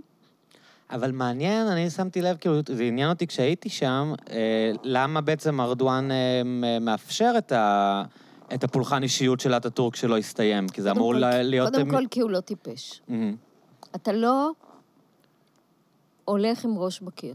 מהמם. אתה יכול לפורר כל פעם קצת. פולחן האישיות הזה כל כך עמוק וכל כך חזק. כן, הוא דתי כמעט, כאילו. אתה ב- לא, אתה, אתה לא, זה לא אנחנו ובן גוריון. מהמם. יש היום נגיד בית ספר, יום סיום הלימודים בבית ספר, אתה תסתכל על הבית ספר בבוקר, היו כמה דגלים, אחרי צהריים לקראת מחר הטקס, כל הקיר של בית הספר זה תמונה ענקית של אטאטורק. מטורף. אה, ודגלים של אה, טורקיה. היה בקושדסי, יש אה, תמיד בקיץ, בתחילת הקיץ, יש פסטיבל יפהפה, שאנשים, קרנבל שלושה ימים. יש גם, אתה יודע, המסורת של קרנבל בתחילת קיץ במדיטרניאן, בים התיכון, הוא מאוד מאוד חזק, כי זה בדרך כלל בא אחרי או החורף, או הצום של פסחא אצל האורתודוקסים, תמיד הסמלים האלה של אה, התקופה שאתה סגור בבית וחורף, ואתה לא אוכל בשר ו- וכן הלאה, ואז פתאום בא האביב ומתחיל הקיץ אחריו, ואז יש, למה קוראים לזה קרניבל? כי אז מתחילים לעשות על האש ולאכול בשר, ואז מתחילים בתחפושות, והעניין של הזהויות, המיניות וכל הדברים האלה שמאוד אה, חזק. אז בקושדסי הלכתי לעמוד ולראות את הקרנבל הזה ברחובות. לא היה, לא הייתה משאית אחת עם גייז, ועם בחורות בביקיני, וברזיל, ומה שאתה רוצה, שבכל זאת היה הדגלים של אטאטורק. אם ארדואן יצא נגד זה, הוא ייפגע. לא כדאי לו. הוא שומר את זה על אש קטנה. הוא מפקח על זה והוא רואה את זה. ואגב, האופוזיציונר הכי גדול שלו, שהוא רואה את עצמו כממשיכו של ארדואן, הוא לאומן ואפילו פשיסט ושונא זרים לא פחות. זה מה שרציתי אה, להגיד לך. שזה מעניין, שכאילו שם, כאן הרי אומרים שה... הוא ליברמן. ה- האופוזיציה בישראל, בפופוליזם הישראלי, נתפסת כאנטי-פטריוטית, כלא לאומית. לא, ושם האופוזיציה היא בעצם הלאומית. היא אביגדור הלאומיות היא ליברמן. האופוזיציה. היא כן. אביגדור ליברמן. כן. תראה מה קרה בבחירות האחרונות. מי יצא הכי חזק נגד אה, ביבי ו- וכולי. אה, אה, ו- ו- והמתנחל כאילו, אביגדור ליברמן, שכל מה שעניין אותו זה העניין החילוני פתאום. כן. כן, הוא דיבר במונחים האלה. אגב, הוא, הוא מאוהב והוא- גם במודל הזה, כשאנחנו אמרנו שהוא בעד למרות הטרנספר. שהוא כאילו יצא הכי נגד כאילו- ארדואן, אה, אבל ארדואן הוא... לא, אוקיי. זה בסדר, הוא שונא כן. את ארדואן, אבל כן. הוא מעריץ של אטאטורק. מעניין. גם מעניין אה, שבאמת גם האופוזיציה, לא שהם הצליחו בזה, אבל הת- הת- התנועת נגד אה, נתניהו, אה, זאת אומרת, הם קראו לעצמם כחול לבן, שזה הדגל, שזה קצת ברור, העניין הזה של ברור. הדגל, כאילו, אנחנו... לא, זה בכלל, אלטרנטיבה לאומית. אנחנו היום, אנחנו היום בתחרות על אה, פטריוטיזם, זה כן. מאוד בעייתי. כן. אה, אתה לא יכול לבוא... אה, לא רק זה, רוב האנשים שנכנסו כאן לפוליטיקה באמת חושבים שקודם כל הם צריכים לפנות לסנטימנט הלאומי. אף אחד לפני הכל. מהם, וגם בגלל שהם בעצמם באו משם, הם או גנרלים, או שהם ניאו-ליברלים בעצמם. אפילו בתוך מרץ הייתה קבוצה של אה, ימין כלכלי. נכון. שלא לדבר נגיד על עיתון הארץ. זאת אומרת, גם כן. מה שמוגדר פה כשמאל, הוא לא שמאל סוציאליסטי. נכון. הם לא חושבים לבוא לוויקי קנפו, ואני יודעת, תראה את אבי דבוש שניסה מאוד להצליח במרץ ונכשל, כי הוא מייצג משהו, שזה גם פריפריה, והוא גם מזרחי, והוא גם מדבר על הבעיות של הפריפריה והעניים. מרץ לא ממש התעניינה במה שהיה לאבי דבוש לספר. הוא נכון. היה צריך ללכת משם אה, באיזשהו שלב. לכן, האשליה היא, בואו קודם כל נדבר על הימין בשפה שלו. נגיד לו שאנחנו פטריוטים. אגב, זה נכשל, ולא במקרה. לא מעניין אותם, ש... אה, לא מעניין אף אחד מתומכי נתניהו שהגנרל הזה היה גנרל. ברגע שהוא לא בעד נתניהו ולא בעד היהודים, ואולי אומר, אולי בכל זאת אנחנו נשב עם הערבים, איזה רבע דקה הוא חושב שאולי הוא יישב עם הערבים, ואו לעשות שלום או משהו מופרך כזה, אז הוא בוגד והוא שמאלן והוא זבל, ולא מעניין אותנו מה היית קודם. בואי נדבר קצת על יוון, כדי שלא נגלוש בחזרה נכון, לדבר רק על. ביבי, אה, את כל השיחה הזאת. אה, אני הייתי ביוון אה, לפני שנתיים, באתונה. אה, מאוד, מה שכל שדיברת, אני לא, אני לא כזה הכרתי את ההיסטוריה, אבל באמת, ה- זה אנשים שסבלו, כאילו, אנחנו לא מודעים, אני חושב, כולנו ל... עד כמה המשבר הכלכלי שם היה באמת מטורף. כלומר, זה לא כמו במקומות אחרים שאומרים, היה מיתון. ה- הוא גם ה- היה משבר משפיל. תראה, בוא, נת... בכמה משפטים אני אגיד לך, יוון, כמו שדיברנו קודם על הטרנספר, והיה סרט נפלא שאני מאוד ממליצה לראות, אם מישהו רוצה להבין את הכוח, את העוצמה של הכאב של הפרידה מ... מערש התרבות היווני בטורקיה. אה, והוא נקרא בעברית אה, שום פלפל ושמן זית, או משהו מהסוג הזה. קוראים לו פוליטיקי קוזינה, שפוליטיקי קוזינה זה המטבח של קונסטנטינופול, אבל זה גם משחק על אה, מטבח פוליטי. אה, באמת, הרי מהמילה פוליטי באה מהמילה פוליס. עיר. שזה עיר, אבל קונסטנטינופול היא הפוליס. כן. בשביל היוונים, קונסטנטינופול היא הפוליס הגדולה, לא אתונה. היא הפוליס, היא המקום שהייתה העיר החשובה. היוונים, אם אני רוצה להגיד את זה בצורה שטחית וקצת, נגיד, לצחוק עליהם, אז אה, כל, אה, כל תולדות יוון המודרנית, או מזמן הכנסייה הביזנטית והלאה, אה, יש להם היסטוריה של שופוני אנס, אני הולך לכבוש ולהראות לכם מה זה ולקחת בחזרה את האדמות שלי, ואז קיפול זנב ובריחה מטורפת, כי הטורקים תמיד ניצחו אותם.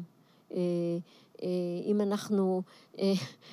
אנחנו רואים מה היה פעם אחרי פעם אחרי פעם בכל המלחמות, יוון בעצם לא הצליחה להחזיר לעצמה את ימי הפאר. מאז הכיבוש של קונסטנטינופול. אבל, אה, כן, אבל תמיד הייתה לה פרטנזיה, הייתה לה שאיפה גאווה. מטורפת. אתה פוגש אנשים, אה, אה, יש איזה... אני חושבת שזה מעבר לזה, אני חושבת שזה זה? מגלומניה מסוימת. בואו נחזיר לעצמנו את ימי הפאר. המגלומניה של מי שהביא את הציוויליזציה לעולם, כן, כאילו? כן, Mhm. והיא כפולה. יש מגלומניה הלניסטית, שאומרת, אנחנו בעצם, מה זה אירופה? אירופה זה אנחנו, כן. אנחנו המצאנו אותה, ויש מגלומניה שבאה מהכנסייה, אה, אנחנו מהאורתודוקסיה. הנצרות המקורית. אנחנו לא רק הנצרות המקומית, המקורית, אנחנו התרבות האמיתית של, ה, של האגן הים התיכון. Mhm. ו, והטורקים שדדו לנו את זה, ולקחו לנו את זה, ולקחו לנו את האדמות. חלק ממה שהיה אחר כך גם בקפריסין בשנות ה-70, שעד היום קפריסין שסועה בגללו, חלק מזה היה גם בגלל הלאומנות היוונית שדחפה את הלאומנים הק- הקפריסאים, שהם לא יוונים בכלל, אבל הם דיברו על יוון הגדולה. יש מושג שנקרא יוון הגדולה. כמו סוריה. יוון הגדולה אומרת, אני, אני אחזיר, אני, יוון הגדולה זה לאומנות, שהיו לה שותפים, אגב, ברוסיה הלבנה ובכל מיני מקומות כאלה ובבלקן. יוון הגדולה אומרת, אני אחזיר לעצמי את כל הטריטוריות שהיו שלי, את הבלקן, את אסיה הקטנה, זאת אומרת, את, אה, את טורקיה, אני אגיע עד לאיסטנבול.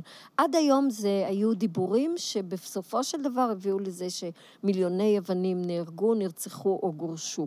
בזה זה נגמר, כן? בתקופה או ש- של החונטה, באיזה... אה, לא, זה, החונטה הביאה, החונטה אחראית או אשמה בחלק גדול מהסכסוך בקפריסין, Mhm. אה, שעד היום, ואם אנחנו בכל זאת לוקחים מה- מהשיחה מקודם, אה, לפי כל מה שאני יודעת, נתניהו מאוד אה, עושה כדי שהסכסוך הזה יימשך ולא ייפתר, והוא מתערב גם בזה, גם ארצות הברית מתערבת בזה, נורא מעניין, כמובן, ולא מפתיע. אה, אבל אם אנחנו הולכים לאחור, ההיסטוריה היוונית היא היסטוריה של פצע ועלבון מאוד מאוד מאוד גדולים. אחד הספרים היפים ביותר שמתארים את, ה, את החיבור הזה בין טורקיה ליוון ומה קרה שם, אה, נקרא, והוא תורגם גם לעברית, אה, אה, ציפורים שבורות כנפיים. אני לא זוכרת אם ככה קוראים לזה בדיוק בעברית, אבל זה, זה ספר של סופר בריטי, שכמובן, תכף אני אזכר בשם שלו.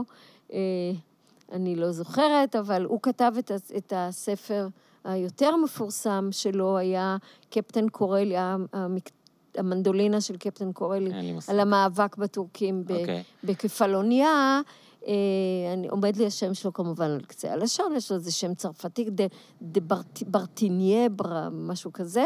והוא כתב ספר עב כרס על כפר קטן, על עיירה קטנה באסיה הקטנה, בטורקיה, שהתחיל המאבק בין טורקיה ליוון, והגירוש ההמוני של היוונים.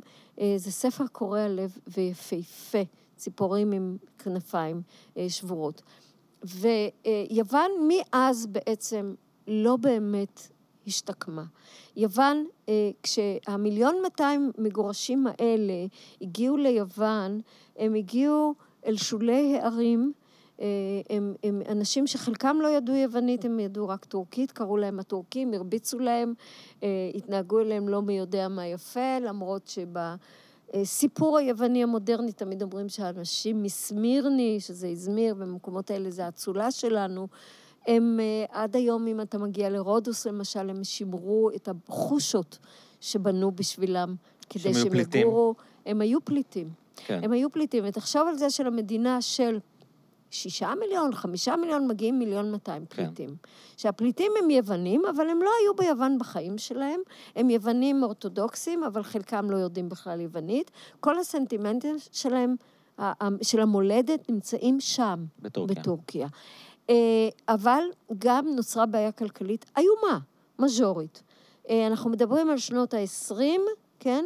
אה, אחרי מלחמת העולם הראשונה, בין שתי מלחמות העולם, יוון נכנסת למצב כלכלי מחריד אה, ומשבר גדול.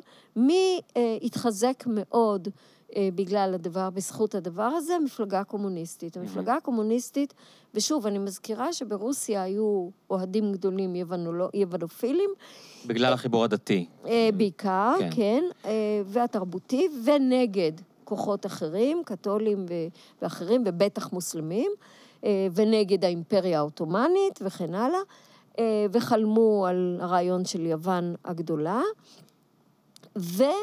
והמפלגה הקומוניסטית אה, והכוחות הסובייטיים התחילו להתחזק מאוד באזורים האלה של העוני. ארצות הברית ואנגליה מאוד מאוד היו מודאגות מהעניין הזה. אה, המעורבות שלהם הלכה ונעשתה יותר ויותר גדולה בתקופה הזאת, אה, וחיזקה מאוד את הכוחות הלאומנים הימנים ביוון, והקרע בין שמאל, שחלקו הגדול קומוניסטי, לבין ימין פשיסטי, מתחיל כבר בשנים האלה. שבעצם אחת הדוגמאות הראשונות להתערבות אמריקאית אה, נגד, בוא נגיד, נגד הקומוניזם ובתמיכה של דיקטטורה הייתה ב, במלחמת האזרחים היוונית, נכון? כלומר... אה, זה אה... כבר לא הראשונות, זה כבר ביטוי הרבה יותר חזק, אבל זה בעצם כבר בשנות ה-30 mm-hmm. וה-40, אה, בתחילת, עוד לפני מלחמת העולם השנייה, הם תמכו בשלטון של מטקסס, מטקסס היה ימין קיצוני, מלוכני, קיצוני, ואנשים הושלכו עניין של יום ביומו לכלא, אה, באשמת קומוניזם. גם אם לא היית קומוניסטי. הייתה מערכת הלשנה גדולה אה, על קומוניסטים, אה, ויש פצע עמוק והגליה של אנשים. לאן? לאיים, בעיקר mm. לאיים. אה, הוקמו, אה, ב, ב, אני כתבתי על זה כתבה גדולה כן. על סם, על כן. אה, לרוס, על בית המשוגעים, כאילו, כן. על, כן, על הסנטוריום. הגלו אנשים, וגם היה מה שנקרא מוסד של חינוך מחדש של ילדים. זרקו את אבא ואימא לכלא כי הם קומוניסטים, לקחו את הילדים ושלחו אותם לאיזה אי, לקסרקטין צבאי לחינוך מין מחדש. מין פנימייה צבאית, שיעשו לך אינדוקטרינציה של הערכים. שעושה נציונליזציה של הערכים כן. שלהם. אה, ילדים הגיעו למצב מזעזע. אה, אז יוון בעצם, היסודות לפשיזם היווני כבר הונחו שם, הקומוניזם, המפלגה הקומוניסטית היוונית הייתה מאוד חזקה, אה, מאוד קשורה לברית המועצות, והקרע הפוליטי והחברתי הלך ונעשה יותר ויותר חמור. ובדיוק בגלל זה, יום לאחר מלחמת העולם השנייה, כאשר כל העולם המערבי חגג את הניצחון של בעלות הברית על ציר הרשע, יוון נכנסה למלחמת האזרחים בעידודה הנלהב של ארצות הברית ובעידודה הנלהב לא פחות של בריטניה. כדי לעצור מהפכה קומוניסטית כדי בעצם. כדי לעצור את הקומוניסטים. בדיוק כן. מה שהם עשו אחר כך בווייטנאם. כן. אנחנו עוצרים את הקומוניסטים. זה מעניין שאנשים לא, לא חושבים הרבה על יוון במסגרת המלחמה הקרה, וזה היה אחד הסכסוכים הכי דרמטיים. זה היה והכי... נורא, מפני שבעצם כן. כל הזמן אמרו, הדבר הכי נורא שיכול לקרות זה ש... ברית המועצות תיקח את יוון, ואז היא לוקחת... והם יגיעו לים התיכון. הם. יגיעו, מי יודע לאן כן. הם יכבשו את העולם. כן. אה, יוון אה, נפלה לתוך מלחמת האזרחים, שיצאה ממנה שותתת דם ומדולדלת גם משתי, משתי מלחמות עולם.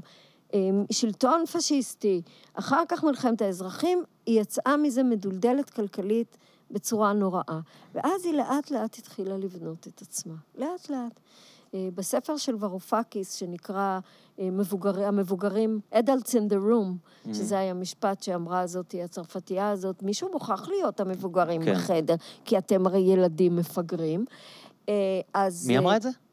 אני לא זוכרת איך קוראים לה, אוקיי. הצרפתייה מהבנק ה... אה, כן, כן, כן, מקרן המטבע. מקרן המטבע. לא זוכר איך קוראים לה. הרזה כן. המרושע, המכשפה כן, הרזה הזאת. אני גם לא זוכר איך קוראים לך. כן, ושמושחתת גם, אנחנו יודעים שהיא גם מושחתת. תפסו אותה בשחיתויות, בהרצת מניות וכל מיני, אבל מה זה בשבילם? אה, בספר של ורופקיס הוא מתאר בעצם את הכלכלה הישנה של יוון, כפי שאנשים שהגיעו ליוון ראו אותה ואמרו, זה נורא מפגר, אבל היא גם היה בה המון חן, וגם היא איכשהו שמרה על חברה סולידרית, אה, מסתפקת במועט, היא, שהיה עוד הדרחמה, עוד לא היה היורו. אה, לא היו להם הרבה מקורות הכנסה, קצת תיירות, טיפה חקלאות, מאוד מיושנת, באים היה, והספנות וכן הלאה. הייתה מדינה מושחתת מאוד. היה... אה, העלמות מס. הייתה אוליגרכיה של אה, אלי ספנות mm-hmm. וההון שלטון וכולי, אבל יחד עם זאת, איכשהו החברה היוונית התקיימה בצורה צנועה מאוד, חרוצה מאוד, כל הסיפור המטומטם והמקומם בעיניי של היוונים לא עושים שום דבר כל היום. היוונים עצלנים. והם כן. לא, מה? הם עצלנים. אומרים שהם עצלנים תמיד. מה בצהריים הם סוגרים את החנויות? למה? מה, אתם כולכם רוצים להיות שיקגו? כולכם, גם יש שם 35 מעלות חום, אז זה גם דברים פה שאתם לא אני מכירים לא צריכה בגרמניה. שכל החנות תהיה והם כל היום. עובדים יותר מאוחר אני בלילה. אני צריכה כן. עבדים בחנויות? נכון. אני באתי לשיקגו פעם ראשונה בחיים שלי, ב... לא זוכרת, ב...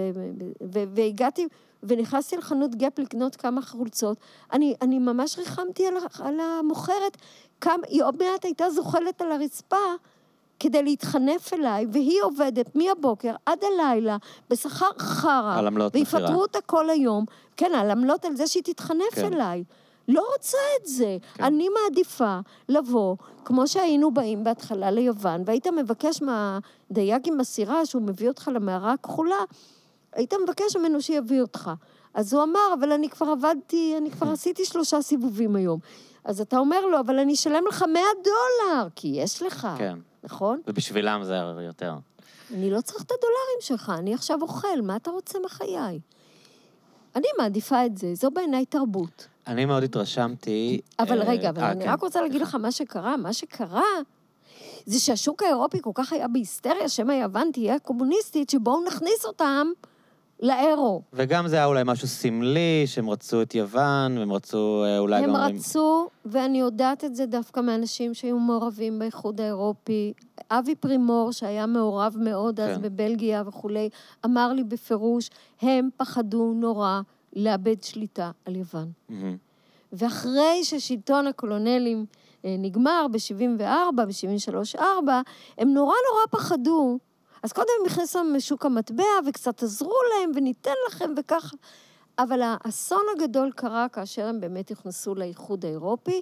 מצד אחד היה בזה הרבה, היו בזה המון יתרונות.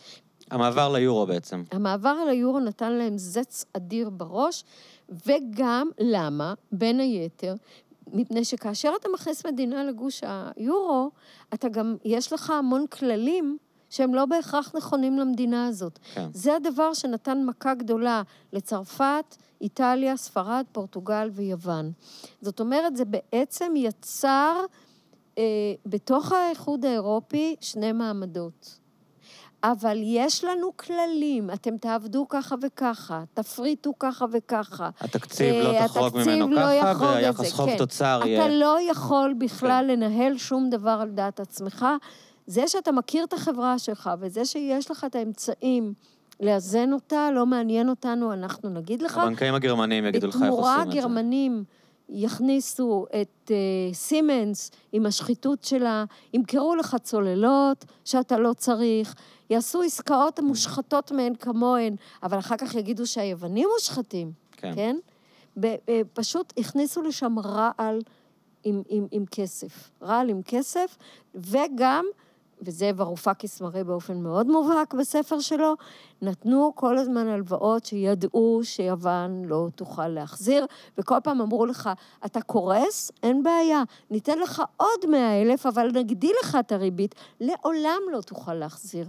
אתה בכיס שלנו לחלוטין. ואז...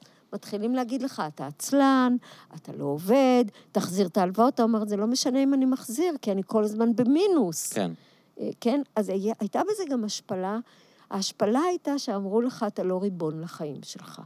וזה להגיד ליוונים, מי שזה פשוט היה, מי שלא זוכר, היה, אה, פשוט הכתיבו להם אולטימטומים, אה, אמרו להם, זאת העסקה, כן. כל אלה- תפטר- אלה החביל- אלה הכללי צנע שאתם תפטר צריכים לאמץ. חצי מהמגזר הציבורי, כן. כי המגזר הציבורי שלך היא מיושן, אה, אה, אה, אה, עצלן ולא עובד כמו שצריך. היו המון בעיות במגזר הציבורי, אין ספק. אני חושבת שאם אתה מסתכל על המגזר הציבורי בגרמניה, בל... בבריטניה, בכל מקום, יש הרבה בעיות. ההפרטה לא פתרה את זה. אני רוצה להביא לך רק דוגמה אחת קטנה. בגרמניה הפריטו את שירות הדואר. כל הזמן אמרו, הוא לא יעיל. אתה יודע מה קורה בשירות הדואר המופרט היום? אני הזמנתי חבילה מגרמניה. החבילה ישבה ארבעה חודשים. בשירות הדואר המופרט הגרמני. לא יכולתי לדבר עם אף אחד, הם לא יודעים אנגלית. הם לא ידעו לענות לי מה קורה. החבילה נתקעה, ואני לא קיבלתי אותה, ואחר כך הגיע נעבך לדואר ישראל, ופה היא ישבה עוד ארבעה חודשים. אה, זה פשוט היה מטורף. אני חושב שאגב, גם בישראל, אה, אני חושב שהם אה, דופקים את הדואר בכוונה כדי להפריט אותו בהמשך. בוודאי, אבל זה מה שהיה בגרמניה. היה רשות דואר שעבדה נפלא, ואז הפכו את זה לחברת הדואר, נכון, וכלום לא מתפקד, כדי שיבואו עוד שנתיים ויגידו... הוא לא מתפקד, כי עשו פיטורים, כן. ואמרו להם... ואז, יגידו, אה, הדואר לא עובד, בואו נפריט אותו. אי אפשר, חייבים להפריט כן. אותו, ואז ניתן לאחד מבעלי... אבל הדואר היה נפלא בישראל, נכון, תמיד, כאילו. נכון, ניתן לאחד מבעלי כן. ההון לנהל לנו. את הדואר, ניקחו מכם המון כסף. מה שקרה כן. בבזק, נכון. אותו דבר, אותו דבר בדיוק. אתה לא יכול היום, תשלומים של בזק מטורפים. עכשיו, מה, למה אני אומרת את זה? כי, כי בסך הכל ביוון המצב לא היה עד כדי כך אחר עם המגזר הציבורי. נכון, היא הייתה מדינת רווחה קיצונית. אני מוכרחה להגיד, למשל, ללמוד באוניברסיטה היה חינם תמיד, אבל אתה יכולת לסחוב תואר ראשון שמונה שנים. זה לא תקין וצריך היה לעשות כן, איזה שינוי. כן, אבל גם באוסטרליה זה ככה נגיד. זאת אומרת, זה, זה לא, לא לכשעצמו... זה לא ממש, זה לא ממש יעיל, כן. אבל מה שאני אומרת זה שאפשר היה את זה לתקן בלי לזרוק את כל המגזר הציבורי הביתה mm-hmm. עם פנסיה מחורבנת שאנשים הגיעו לרעב ולהתאבדות. ובלי להפריט כל מיני מקומות שאחר כך אין, או בלי לסגור מרפאות, למשל, היו מרפאות אה, בעיירות קטנות, היו מרפאות של טיפול נמרץ, סגרו אותם. לא צריך. עכשיו לא היה צריך אותם, ועוד איך היה צריך אותם. כן. אה, וכן הלאה וכן הלאה. אותו דבר ניסו לעשות לקפריסין, קפריסין די צפצפה עליהם, יותר, יותר חזקה, יותר מוטת כסף. אבל יוון עברה מערכת של השפלה נוראה, וזה דבר שבעיניי הוא בלתי נסלח. זאת אומרת, מילא זה שאתה מעביר אותם סיוט כלכלי כזה גדול. אבל אתה לא היית חייב, אני אומרת לאיחוד האירופי, לא היית חייב להשפיל עד כדי כך את היוונים. וזה בלתי נסלח. מה גם שמי שעשה את ההשפלה הזאת, בעיקר, היה, זאת הייתה גרמניה, עם הטראומה ההיסטורית. שהיא ש... טראומה נוראה בשביל היוונים, כן. שהם אומרים, רגע, רגע, רגע, אם זה ככה, תחזירו לנו פיצויים שלא שילם, לא שילמתם על מה שעשיתם לנו אה, במלחמה. זאת לא שיטה, זאת לא שיטה. בכלל אה, לעבוד. יוון התחילה לצאת מהמשבר הזה. אה, ציפרס הצליח איכשהו לנהל משא ומתן ולקבל אה, הקלות. הוא נכנע לחלק גדול מהתכתיבים, מה שפפנדראו לא הצליח, אה, מה שזה שהיה לפניו הימני לא הצליח. דווקא ציפרס, הקומוניסט שכולם נבהלו ממנו כל כך, אה, היה מאוד פשרן, מאוד מתון, והוא ניהל את זה בצורה לא רעה בכלל.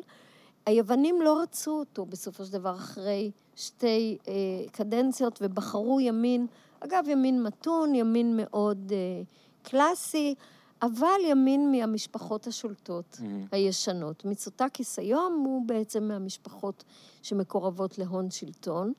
הוא מאוד אמריקאי, והוא עבד ב Bank of England. Mm-hmm. אה, הוא, הוא, הוא בן אדם ממערכת הכספים, הוא מאוד ביחסים טובים עם ה... הם נשמו לרווחה.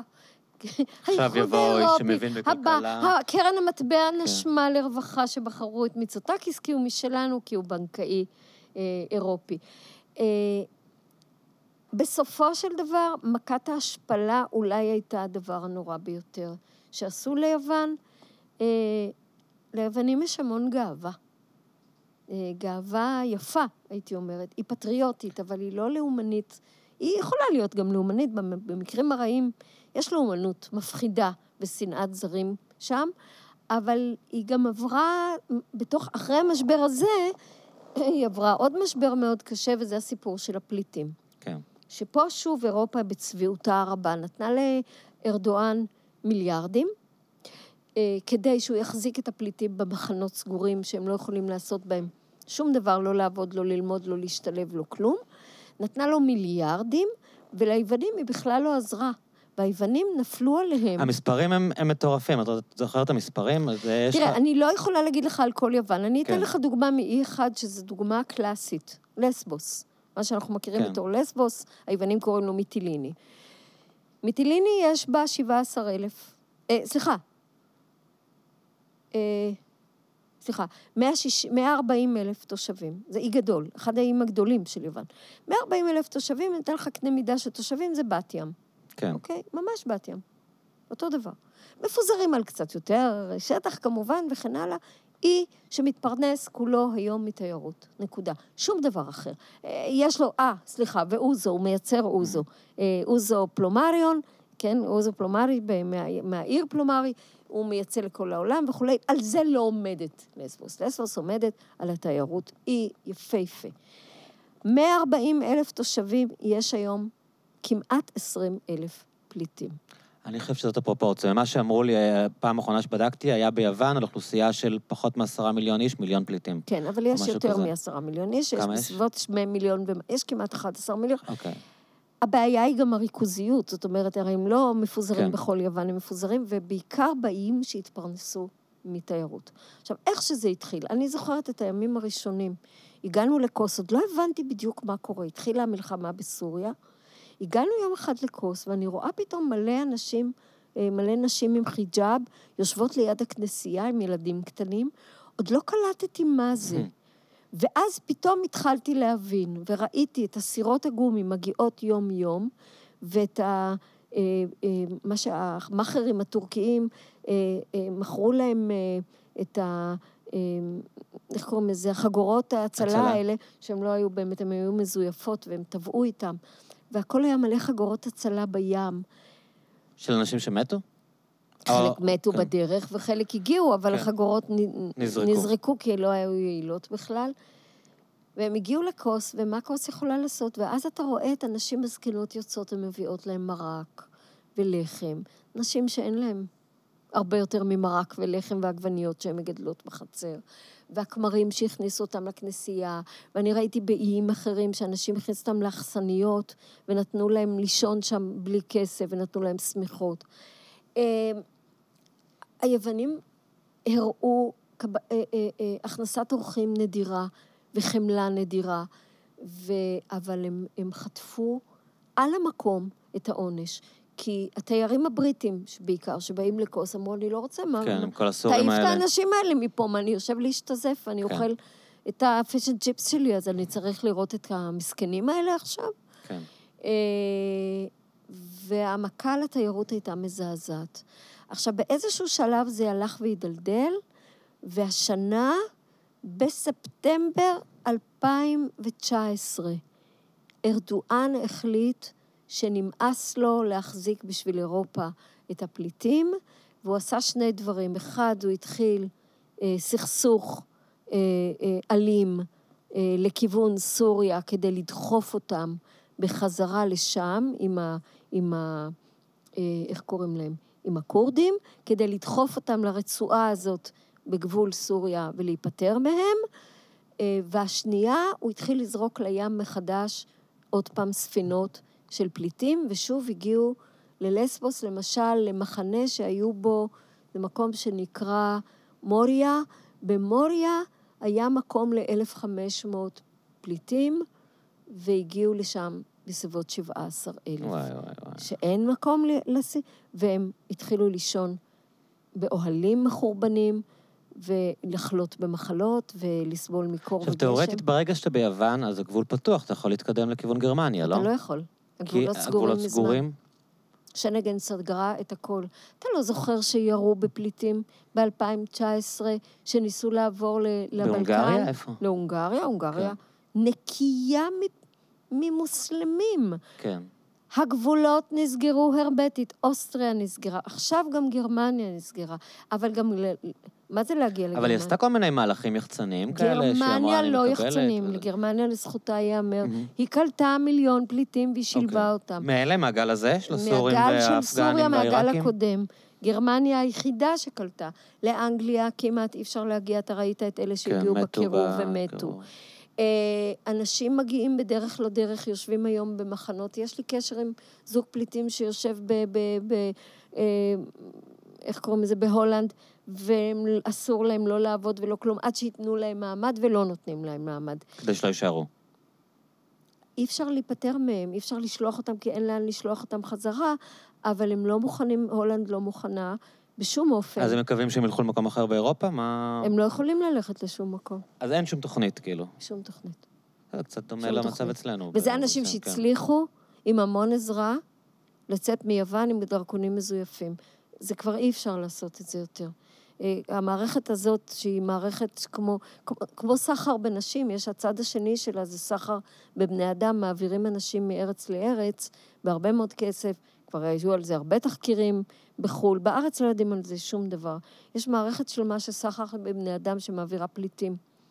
ואז אתה פוגש בלוב, אותם. נכון? גם הרבה, מה? הרבה מלוב לכיוון איטליה זה קיים. כן, אבל אני מכירה יותר את המערכת שהגיעה מטורקיה ליוון. ומיוון העבירו אותם לגרמניה, הולנד וארצות אחרות. הרבה מאוד נתפסו בדרך, ואחרים, אה, חלק אה, הגיעו לשם למחנות וגורשו, חלק גורשו, חלק גורשו חזרה נגיד לעיראק, אם הם הגיעו לעיראק, אה, אה, וחלק גורשו חזרה לטורקיה. אה, ונשים הועברו, כיוון שזה מערכות שעובדות ביחד, חלק מהנשים הגיעו למרכזי הזנות באירופה, בלי דרכון ובלי שום דבר, ומסוממות. ואחרי שלקחו מהם את כל הכסף שהיה להם כדי... שמי בעצם הסוחרים זה המבריחים? בעצם מי זה האנשים ש... כן, מבריחים זה רשתות עברייניות של מבריחים. ארגוני פשיעה. מרוויחות, אה, כן, מרוויחות המון כסף מהמצוקה של בני אדם. זה הכל. ומה עכשיו, מה אם אנחנו חוזרים הרשמית של- ליוון, אם אנחנו כן. חוזרים ליוון, יוון כל הזמן חוטפת מכה אחרי מכה. עכשיו, הקורונה נתנה לה עכשיו מכת מוות. לכן היא נפתחה כל כך מהר לתיירות. וישראל עשתה דבר נבזי, אני לא יודעת למה נתניהו, כשמיצוטקיס הגיע הנה, לא אמר יחד איתו, בואו נפתח ב-1 ביולי, ו- וישראל השאירה את חובת הבידוד בח- לחוזרים מיוון, כי כנראה נתניהו הבטיח פה אבל לבעלי היה המלונות איזה או הסכם משהו. בהתחלה, לא שהם פותחים ב-1 באוגוסט. זה אה, לא אמרו, הסכם, הוא לא עשה איתו הסכם. הוא אמר, אני מבטיח שב-1 באוגוסט אנחנו נפתח. קודם כל, עכשיו זה כבר לא יהיה בגלל כן. המצב, אבל מה שמיצוטקיס חיכה זה שהוא יפתח ב-1 ביולי. מה זה יפתח? יסיר את הבידוד לחוזרים מיוון ומקפריסין. כי כל עוד יש בידוד כן, לחוזרים לא מיוון, הגיונית, אתה לא כן. תיסע לכוס לשבוע כדי אחר כך לשבת פה בבידוד שבועיים, נכון. נכון? אבל אתה תיקח אה, מלון בים המלח שיעלה לך בערך פי 20. נורא, זה כל כך מתסכל. אוקיי, אבל ככה כן. בעצם אנחנו נשמור את התיירות גם פנים. זה שלא נותנים לצאת לסיני זה הזיה בעיניי. יורד... בעצם הרסו פה את כל ענף התיירות ביום אחד, גמרו אותו. אבל יוון היום באמת, אני לא יודעת איך היא תצא, היא תהיה במצב מאוד מאוד קשה. אבל הם עכשיו פותחים את אירופה לתיירות אה, פנים אירופית. כמה אנשים יבואו? מעט אנשים מגיעים, ואלה שמגיעים מאוד חוששים. הקורונה לא באמת עברה. אה, יש המון אה, הגבלות, והאיים, אגב, נקיים לגמרי. השאלה אם לא יתחילו הדבקות חדשות. הבריטים לא יכולים עוד לבוא. הבריטים הם פלח מאוד מאוד רציני של כן. התיירות ביוון ובקפריסין. אה, הרוסים לא יכולים לבוא, והם גם פלח רציני. יש תיירות רוסית גדולה. תיירות שיט, תיירות קרוזים, תיירות באיים. זה עוד מאוד מאוד מסובך, מה שקרה פה. אה, הישראלים הם, הם פלח לא נורא גדול, אבל הם אה, דומיננטיים, והיוונים מאוד בנו עליהם. מאז שישראל הסתכסכה עם טורקיה, הייתה תיירות מאוד מאוד גדולה ליוון. וכל ה, התיירות הזאת אה, נעלמה, איננה. רציתי קצת לדבר איתך גם על דברים שאת עושה מאז שבעצם פרשת מעיתונות, נכון? אז יש את הדברים שאת עושה יותר באזורים החברתיים, פוליטיים, שהזכרת קצת מאוד, אה, כזה טוב עומדים ביחד, וארגונים שאנחנו מכירים אותם. רציתי לשאול אותך על הסדרה הזאת שנתקלתי בה, אבל לא, לא יצא לי לקרוא, של אה, ביוגרפיות ל, לילדים. הישראליות, הישראליות. דרך אגב, והישראלים. אז קודם כל, בואו נעשה פה קצת אה, אה, אה, סדר. לפני שנכנסתי, אני לא נכנסתי לעיתונות מגיל מאוד צעיר, אני התחלתי לכתוב לעיתונות כשהייתי בפריז, הייתי בת 33 בערך, אה, והתחלתי לכתוב טור על פריז, ואחר כך כשחזרתי לארץ, נכנסתי לעיתון דבר, וזה היה בשנת 87. אני לא עיתונאית אה, מבטן ומלידה, ואני עד 87, וגם בכל השנים שהייתי עיתונאית, עסקתי בספרות. כן. בעצם העבודה הראשונה שלי, אה, הדבר הראשון שעשיתי, אה, כשהייתי עוד באוניברסיטה, אז התחלתי לתרגם ספרים, שזה כבר משנת 74. ועוד בעצם 46 שנים אני עוסקת בתרגום.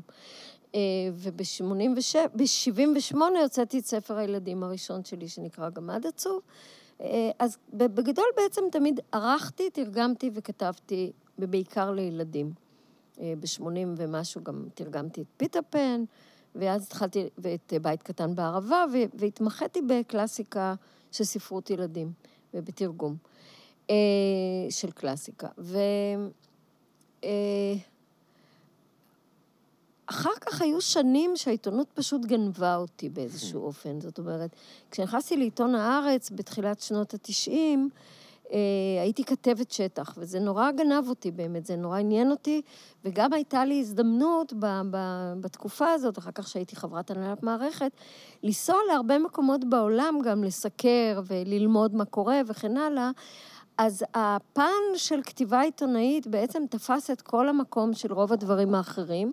זה לא אומר שלא המשכתי לתרגם או לכתוב באותו זמן, כי למשל, הרומן הראשון ש... שלי שכתבתי, שיצא לאור, יצא ב-2004, עוד הייתי עמוק בתוך העיתונות. אה, והייתי גם, הייתה לי תוכנית טלוויזיה אז, וכן הלאה. אה, ורק הרומן האחרון שלי יצא ב-2014, זה כבר לא הייתי אה, בעיתונות. אז בעצם אני כל הזמן עוסקת בספרות, וספרות ילדים תמיד עניינה אותי יותר מכל דבר אחר. אה, לפני אה, שנתיים וחצי שלו, אני כבר לא זוכרת מתי זה היה בדיוק, אה, פנתה אליי דורית צלטנר מהוצא, מהוצאת הספרים. צלטנר, היא קוראת לזה בית מלאכה לספרי ילדים, שזה מאוד יפה בעיניי. ואמרה לי, אני רוצה שתתרגמי, כתבה לי שהיא רוצה שאני אתרגם אה, ספר מסדרה שנקראת קטנות גדולות. אה, קוראים לזה בעצם Little Person או Little People, Big Dreams באנגלית. זו סדרה שהיא מאוד פופולרית בכל העולם, על אה, נשים, זו סדרה שעושה תיקון היסטורי, תיקון עוול היסטורי, והוציאה אה, אה, לאור ביוגרפיות של נשים אה, מפורסמים, שעשו כל מיני דברים מכוננים. שיש גם מין תפקיד חינוכי לתת לילדות את ה... אני לא חושבת לא, שלי. לא רק עולם שכל המנהיגים וכל הדמויות הדומיננטיות הם גברים, אלא... כן, אבל לא רק לילדות. אני דווקא mm, חושבת שהחינוך הוא הרבה יותר חשוב, לא לבנים דווקא. Mm. אני דווקא חושבת שמאוד חשוב mm. שילדים קוראים, אה, ודווקא בעיקר ילדים, אה, בנים, אה, שיקראו על... הנשים הגדולות האלה שעשו היסטוריה על הסופרג'יסטיות, על המדעניות, על הטייסות, על ה... אה, וכן הלאה, הם יקבלו פרופורציה יותר כן. נכונה של איך העולם, אה, שאומנם היו, וגם לכל האנשים הצעירים והילדים של היום, שלכאורה חושבים שהכל נורא שוויוני, ולמעשה גם צריכים להבין כמה הדברים לא היו שוויוניים וכמה הם לא שוויוניים עד עצם היום הזה. זאת אומרת, להוציא ספר על רוזה פארקס זה דבר פעמיים. אה, או על טוני מוריסון, זה דבר שהוא פעמיים חשוב, זה גם העניין של אישה וגם העניין של השחורה ושל המאבק לזכויות אה, אזרח אה, וכן הלאה. אז אה, אמרתי לה, בסדר, אני ככה לא נורא התלהבתי, כי אני בעיקר תרגמתי ספרות, וזה פחות ספרות, זה ביוגרפיות קטנות נורא נחמדות, זה פחות ספרותיות. אבל אז דורית אמרה לי, אני בעצם מה שאני רוצה, זה שאת תכתבי בסדרה שאנחנו יוצרים עכשיו, סדרה על אה, נשים ישראליות, על נשים שאותו אה, דבר, אבל קצת אחרת. והסדרה כבר התחילה, ומי שהתחילה לכתוב את הספרים הראשונים בסדרה הייתה בחורה בשם דורית גני, שהיא לא הייתה סופרת, היום אפשר לומר באמת שהיא כבר נעשתה סופרת, אבל דורית באה מעולם הספרנות, ויש לה ידע גדול, ידע עמוק, בהיסטוריה, בתרבות, ודורית כתבה שני ספרים, אחד היה על שרה אהרונסון, והשני על אה, גולדה מאיר. ואני אמרתי, אם זה הכיוון, אני לא כן. כל כך רוצה להיות בסדרה הזו. לא, ו... לא, כאילו... בעיקר נשים שהן מהפוליטיקה או מה, מה... גם שהן לא נשים. שמישהו לא יודע מי הן? כלומר, מכריחים אנשים לקרוא שרה נכון. גיבורת נילי וגולדה על הכסף, אה, כאילו. נכון, ועדיין אני חושבת שמה שדורית עשתה, היא, היא סיפרה את זה לגמרי אחרת. אוקיי. ככה ש, שצריך גם לומר את זה. כלומר, יותר מהזווית הנשית, ולא לא, רק הנרטיב הלאומי? לא, יותר מהזווית האלף אנושית, והבית... יותר מנקודת המבט של ילדה שרוצה לדעת איזה מין ילדות הם היו הנשים mm. האלה, ושזה נורא מעניין. זאת אומרת, איפה פריצת הדרך קרתה, מניין היא קרתה, מאיזה כיוון. על גולדה במיוחד, אני חושבת שדורית עשתה עבודה מאוד מאוד יפה. כן. אה, כשאתה רואה את, את ה... לא את גולדה הפוליטיקאית שכולנו הכרנו, אלא יותר את גולדה הילדה והנערה ואת אה, עולם ה... ה... ואת החזון שלה. אה, אבל אז דורית צלטר אמרה לי, אז תגידי איזה נשים את רוצה, אנחנו בואו נעשה רשימה. ואז ישבנו שלושתנו, עשינו רשימה מאוד גדולה, וגילינו שיש המון נשים שאנחנו רוצות לכתוב עליהן. אני רציתי את אנה טיחו, ואני רציתי את שרה לוי תנאי, ואני אמרתי, גם הגיע הזמן לכתוב על רחל המשוררת אחרת ממה שכתבו עליה. ואז אמרו לי, חנה סנש, אמרתי, לא, מה פתאום, כבר זה שחוק לגמרי. וכשהתחלתי לעבוד על חנה סנש, ראיתי שזה אמנם נורא שחוק, אבל הסיפור שאני רוצה לספר הוא סיפור לגמרי אחר, על ילדה שהייתה משוררת, והייתה יכולה להיות משוררת לאומית הונגרית אלמלא... השואה. לא, זה עוד הרבה מה? לפני השואה? אלמלא הפשיזציה והאנטישמיות בהונגריה, אוקיי. שבגללם היא עלתה לארץ Mm. והחליטה להיות ציונית, ו- ועלתה לישראל, אבל היא גם הייתה... כלומר, היא, היא, היא ברחה משם, מה, לא כשהורטי ברחה. עלה, היא כאילו? לא ברחה. בגיל 14, היא לא ברחה. זה ממש, גם, אתה יודע, אחד הדברים כי אני, היה לי משפחה, משפחה שלי הייתה בהונגריה כן, עד אבל- המלחמה כולל, אבל כלומר, לא זה ידעתי בדיוק ההבדל. ה- ה- ה- אחד הדברים הנוראים בעיניי, שכבר חוקרי שואה רבים מדברים עליהם, או חוקרי ציונות יותר, זה שבשנים האחרונות, ככל שהימניות והלאומנות פה יותר חזקים, הסיפור של אה, הקמת מדינת ישראל כן. והקמת, והציונות אה, קיבלו עיוותים מאוד, אה, קיבל, הסיפור הזה קיבל אה, עיוותים אה, אה, מחרידים. כאילו הפליטות התחילה רק עם אנחנו בכלל השואה. פליטים, כן. אה, כולנו, אנחנו כולנו ברחנו, אה, וברחנו מהנאצים, אה, ושמנו שמו אותם, אותנו פה, ולכן כן. מגיע לנו הכול. זה בגדול ובאופן גס הסיפור החדש של מדינת זאת ישראל. הצדקה רטרואקטיבית. כאשר נוסף לו גם הסיפור הדתי, שבעצם זה לא היה אה, הרצל, והציונות לא הייתה תנועה לאומית כמו כל התנועות שהיו אז אה, באירופה, ובכלל תנועות שחרור לאומיות, אפילו נאצר אה, במצרים וכן הלאה. לא, לא, לא, זה לא היה זה. זה היה... הכמיהה. אה, כמיהה לציון, בלה בלה בלה, והרב ריינס והרב זה והרב כן. ההוא. שכל זה, זה עיוות מוחלט כמובן של ההיסטוריה, אבל כיוון שלא לומדים היום שום דבר אחר חוץ מאשר שואה, ואפילו לא תקומה, אה, וכל העולם נגדנו, והערבים זה כמו הנאצים וכולי, אז אתה לא יכול, אנשים צעירים היום לא יכולים בכלל לדעת מה היה. ולכן, הסיפור של חנה סנש נורא חשוב לי. מדובר בילדה שהייתה בת של סופר ידוע. אבא שלה, אה, אה, סנש, היה סופר ילדים מן הידועים בהונגריה. והספר שלו היה להיט, הספר שהוא כתב היה להיט גדול, אה, והוא מת כשהיא הייתה ילדה. כשהיא הייתה בת 14, היא הייתה משוררת מכוננת, ואפילו ראיינו אותה לעיתון ספרותי, וכתבו וואו. שהיא העתיד של השירה ההונגרית הצעירה. אני מדברת על השנים הרבה לפני מלחמת העולם השנייה. מהמם. אה, הנאציזם בגרמניה עוד היה ממש בחיתוליו, הפשיזם ההונגרי כבר התחיל, הלאומנות ההונגרית והאנטישמיות. וכשהיא נבחרה בגיל 14 להיות הנציגה של הכיתה שלה בכנס גדול של כל בתי הספר לדבר על ספרות, אה, היא נבחרה. אה, קראה לה המנהלת ואמרה, המורים עשו ישיבה והגיעו למסקנה שאת לא יכולה לייצג את בית הספר כי את יהודייה. אז היא אמרה, אבל אני הונגריה. והיא הייתה הונגריה מאוד גאה. אז היא אמרה לה, זה לא משנה, את יהודייה, את יודעת, זה לא אני קובעת. זה... אה, ואנחנו כשלומדים היום, אם מי שרוצה ללמוד היסטוריה ולא סיפורי סבתא, יודע שהאנטישמיות והפשיזם ההונגרים התחילו הרבה לפני שהגרמנים נכנסו להונגריה, והיחס ליהודים בגר... בהונגריה התחיל עוד הרבה לפני שהנאצים אמרו להם וכן הלאה. אבל צריך להגיד, למרות שתמיד תמיד אומרים שהם לא נתנו את היהודים לנאצים הם עד לא הכיבוש. נתנו, הם רצו לחסל אותם לבד, הכל לא. היה בסדר. לא, תשמע, זה נורא מורכב מה שקרה כן. בהונגריה, זה נורא נורא מורכב, אבל האנטישמיות כן. הייתה מאוד מאוד אה, חזקה. וכבר בגיל 14 היא אמרה, אם לא רוצים אותי, היה לה עלבון נורא גדול שהוא מאוד מאפיין יהודים מהאליטה האינטלקטואלית באירופה. היא אמרה, הם לא רוצים אותי. אני הונגריה, אבל הם כנראה, היא גם כתבה ביומן, אני הונגריה. מהמם. אבל הם לא רוצים אותי בתור הונגריה, אז אין לי ברירה אלא לחפש את הזהות שלי האמיתית, ואז היא נעשתה ציונית. ברגע שהיא גמרה את בית הספר, היא נפרדה מאימא ומאח שלה, גיורא, גיולה, וג'ורי קראו לו, והיא אה, אה, עלתה לארץ ישראל, היא עלתה... לשדות ים? מה? איפה היא הייתה? בשדות ים? באיזה קיבוץ? היא לא עלתה ישר לשדות ים, היא הלכה לבית הספר של חנה מייזליש, מייזל אה, ללמוד להיות אה, אה, חקלאית. היא, חל... היא רצתה? לחלוב פירו, פרות בנהלל. אה, היא אוקיי. הלכה לבית הספר החקלאי בנהלל. אהה. היא רצתה להגשים מה את... זה הצ- בית חנה? זה לא קשור, זה לא. זה משהו אה, אחר? לא, כי היה בית ספר חקלאות בבן גוריון שם, לא? חנה לבנות. מייזל זה זאת שעשתה את חוות העלמות של בכנרת, של- אה, שרחל, כן, רחל ספר של הצטרפה אה, אליה. שלומית לפיד, לא?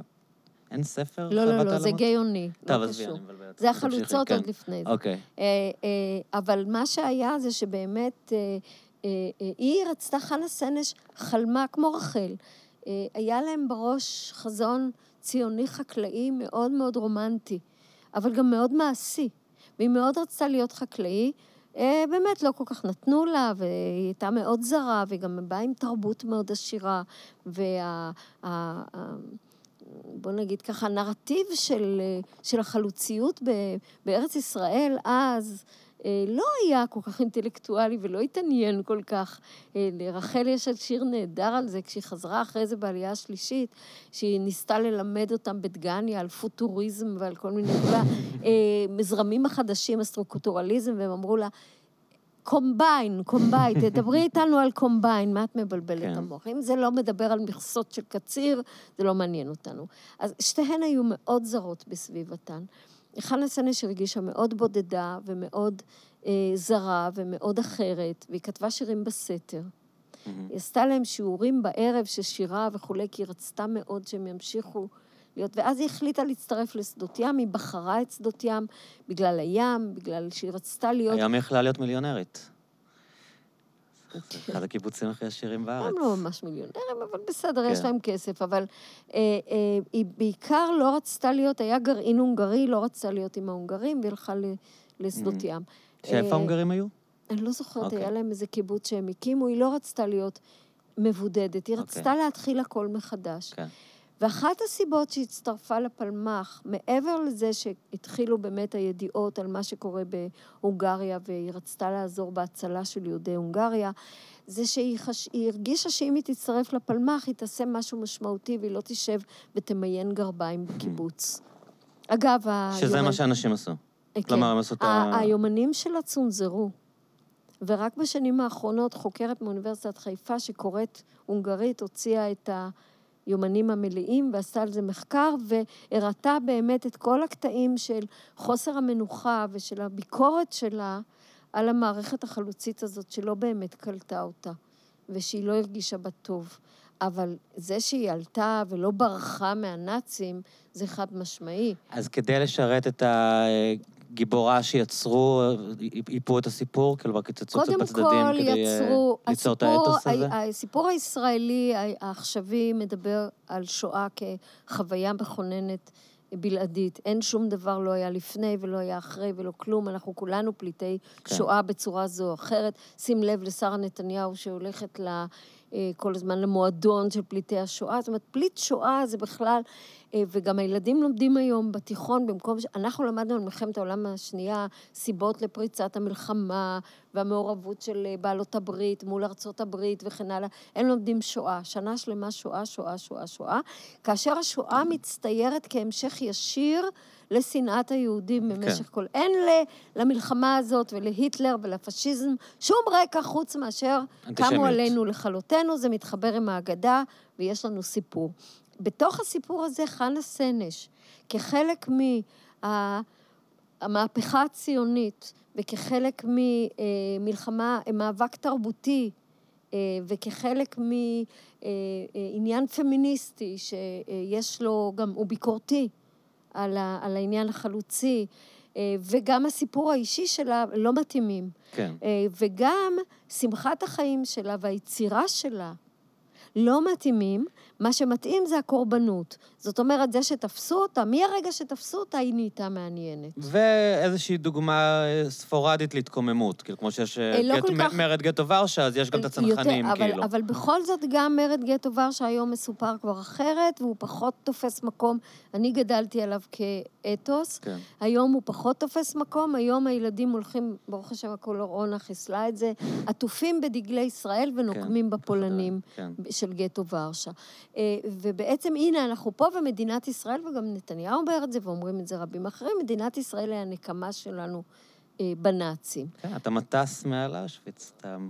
מטוסי- חיל האוויר שטסו מעל אושוויץ. בדיוק, אנחנו, כן. הכוח שלנו, כן. הכוחנות שלנו, זאת הנקמה שלנו בזה שרצו להשמיד אותנו. אותנו זה איזה מין משהו מהמם. שלם, אנחנו הישראלים, אנחנו כמו היהודים, היהודים זה כמו ישראל, הכל דייסה אחת גדולה, כאילו לא היו יהודים שלא היו ציונים, ולא היו יהודים כמו הבונץ או אחרים ש... בתוך, הג... בתוך המרד היה הרי את ה... בדיוק, כן. בדיוק, אז אותם קצת מחקו בכלל. כן.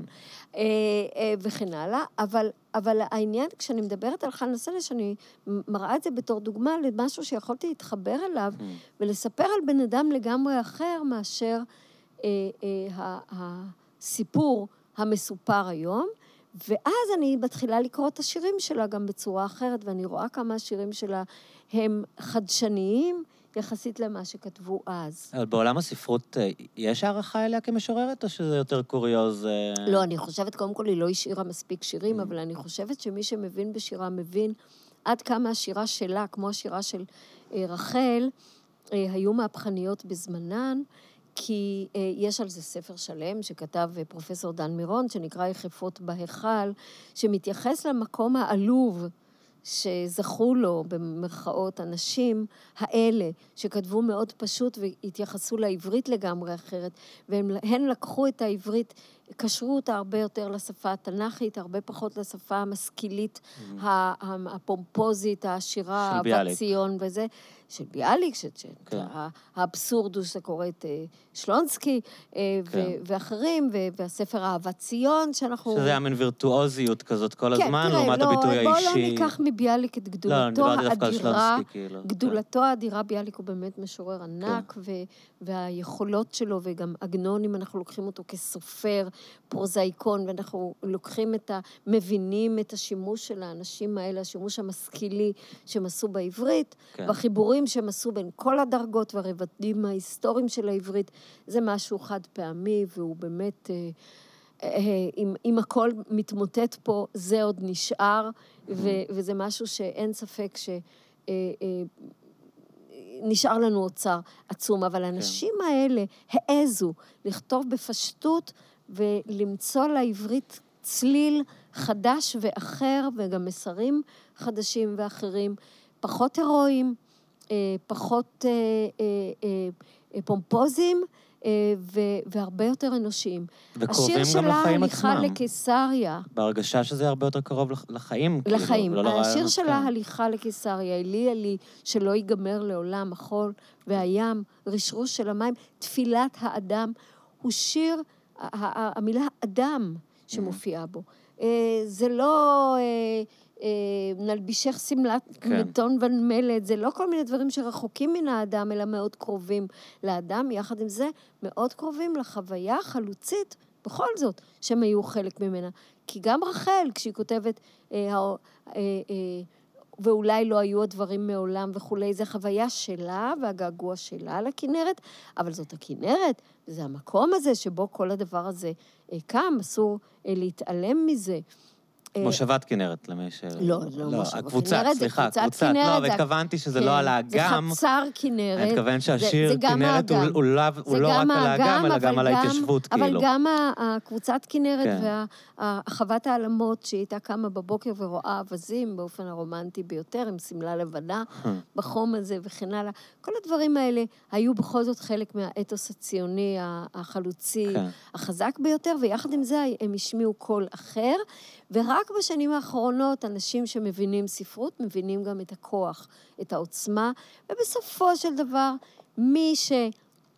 אה, אה, התחבר יותר לזמנים של לימינו ונשאר עד ימינו, אלה בדיוק השלוש נשים האלה, אם אנחנו מסתכלות? מסתכלים על זה, לאה גולדברג, אוקיי. הגדולה מכולם, שגם בה זלזלו כל גדולי האומה האלה. אמרו שמה, שהיא אמוציונלית, ושהיא... שהיא מתעסקת בדברים פרטיים. סנטימנטלית. אנחנו עכשיו בזמן של האומה.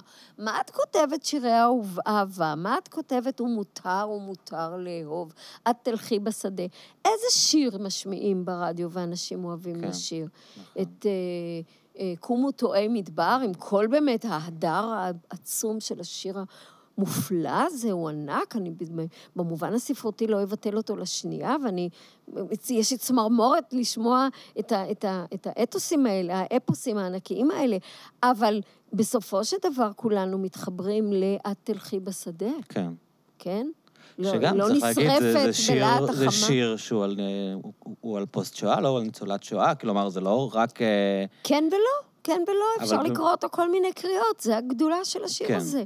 גם כל לא, אישה אני שעברה... מתכוון, יש בו משהו גם שהוא... יש בו של תקומה, אם אתה רוצה כן. דווקא, ואני בטוחה שזה מה שלימדו אותך בבית ספר. לא, דווקא לא לימדו אותי את זה, אבל אני נחשפתי לזה אחר כך. כן, אני, אבל- לאה גולדברג לא זוכר שלמדתי בכלל, האמת. יכול להיות שלא למדו גם. לא. לא, למדו... אה, אבל את רחל גם באקדמיה לאורך שנים לא העריכו? כלומר, אני לא כן הם היו אקדמיה, המשורר... לא- אבל- כן הייתה המשוררת אני לא יודעת, לא חושבת, לא, לא הייתה הערכה. לא הייתה הערכה. אני לא יודעת אקדמיה, אני לא... לא אז ה-. המקום של לאה גולדברג הגיע בסוף מהקהל בחזרה למעלה? כן. מקום של לאה גולדברג הגיע משני מקומות. מזה שהמציאות השתנתה, ו... פתאום האישי הפך להיות חשוב? והאישי הפך להיות יותר חשוב, כן. והנשי הפך להיות יותר חשוב. אבל גם בגלל שלאה גולדברג, בניגוד לכל גדולי האומה, הרשתה לכל אחד להלחין. לא היה צריך לשלם Mm. לאף אחד, והיא אמרה, מי שרוצה שילחין.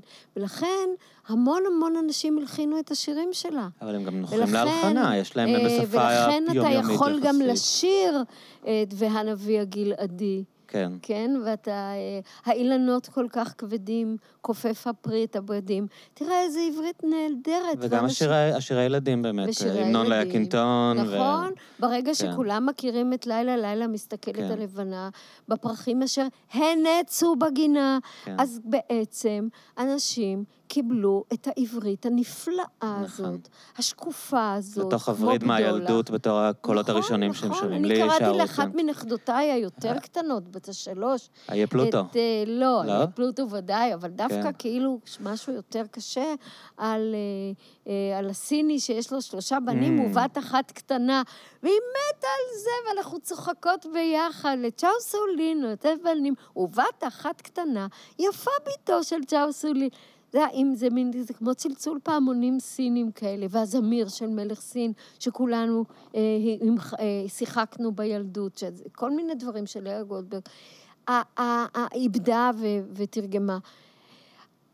השינוי הגדול באמת בא בשנים האחרונות, זה שינוי לטובה, אין ספק, אין ספק. למרות שאני מצהירה שוב ושוב, ביאליק הוא בעיניי גדול המשוררים, למרות שתמיד אהבתי את צ'רניחובסקי יותר, וסחקי סחקי הוא בעיניי ההמנון שראוי להיות ההמנון של מדינת ישראל, כי הוא שיר שגם איימן עודה וגם אני יכולים לשיר באותה אה, התרוממות רוח, אז אני חושבת שהוא, אה, אה, והוא יכול להיות, לא בטוח שהלחן שלו עושה את העבודה. אני מסכים לגבי הטקסט, אבל לא לא יודע אם הלחן אתה שלו יודע מתאים. מה, לא אכפת לי. כן. למה? מי הלחין אותו? כן, אבל את רואה עצם זה שזה לא זורם מה, לך עכשיו. שחקי כן. על החלום? אני יכולה לחיות עם זה בסדר גמור, אתה רוצה משהו אחר, אבל זה שזה קשה. כי אתה צריך להביא בחשבון שהשירים האלה נכתבו בעברה אשכנזית. כן, במילה... ואם אתה מלחין אותם אחרת, קורה דבר נורא ואיום, שזה מה שקורה לפסטיבל שירי משוררים עם אה, אה, שלמה ארצי, שאולי, אולי ניטל זיווה, אבל נו נו נו נו נו נו נו זה דבר נורא ואיום. כן. נורא ואיום. זה לא אותו שיר. אני, זה שיר מזעזע, כן. ודווקא נעמי שמר הלחינה את אותו שיר באופן האנושי והיפה ביותר, את הענן, אומרים ישנה ארץ ארץ, וכ- והיא לא לקחה את הבית כי הזה. אם את צריכה להגיד עומרים, ושזה יישמע בסדר ולא זה, ארץ, בלחן זה עדיין בדיוק. עומרים, אבל אם הייתה מספיק גאון, נכון, כדי אבל להושיב את זה על אה, לחן בלי שזה יחרה לך. ואצל נעמי שמר, שאני, עם כל היותי שמאלנית, אוהבת אותה אהבת נפש עד עצם היום הזה, ולא מוכנה לקבל את זה שבגלל שהיא הייתה ארץ ישראל השלמה, אז אני אמחק אותה מספר הישר.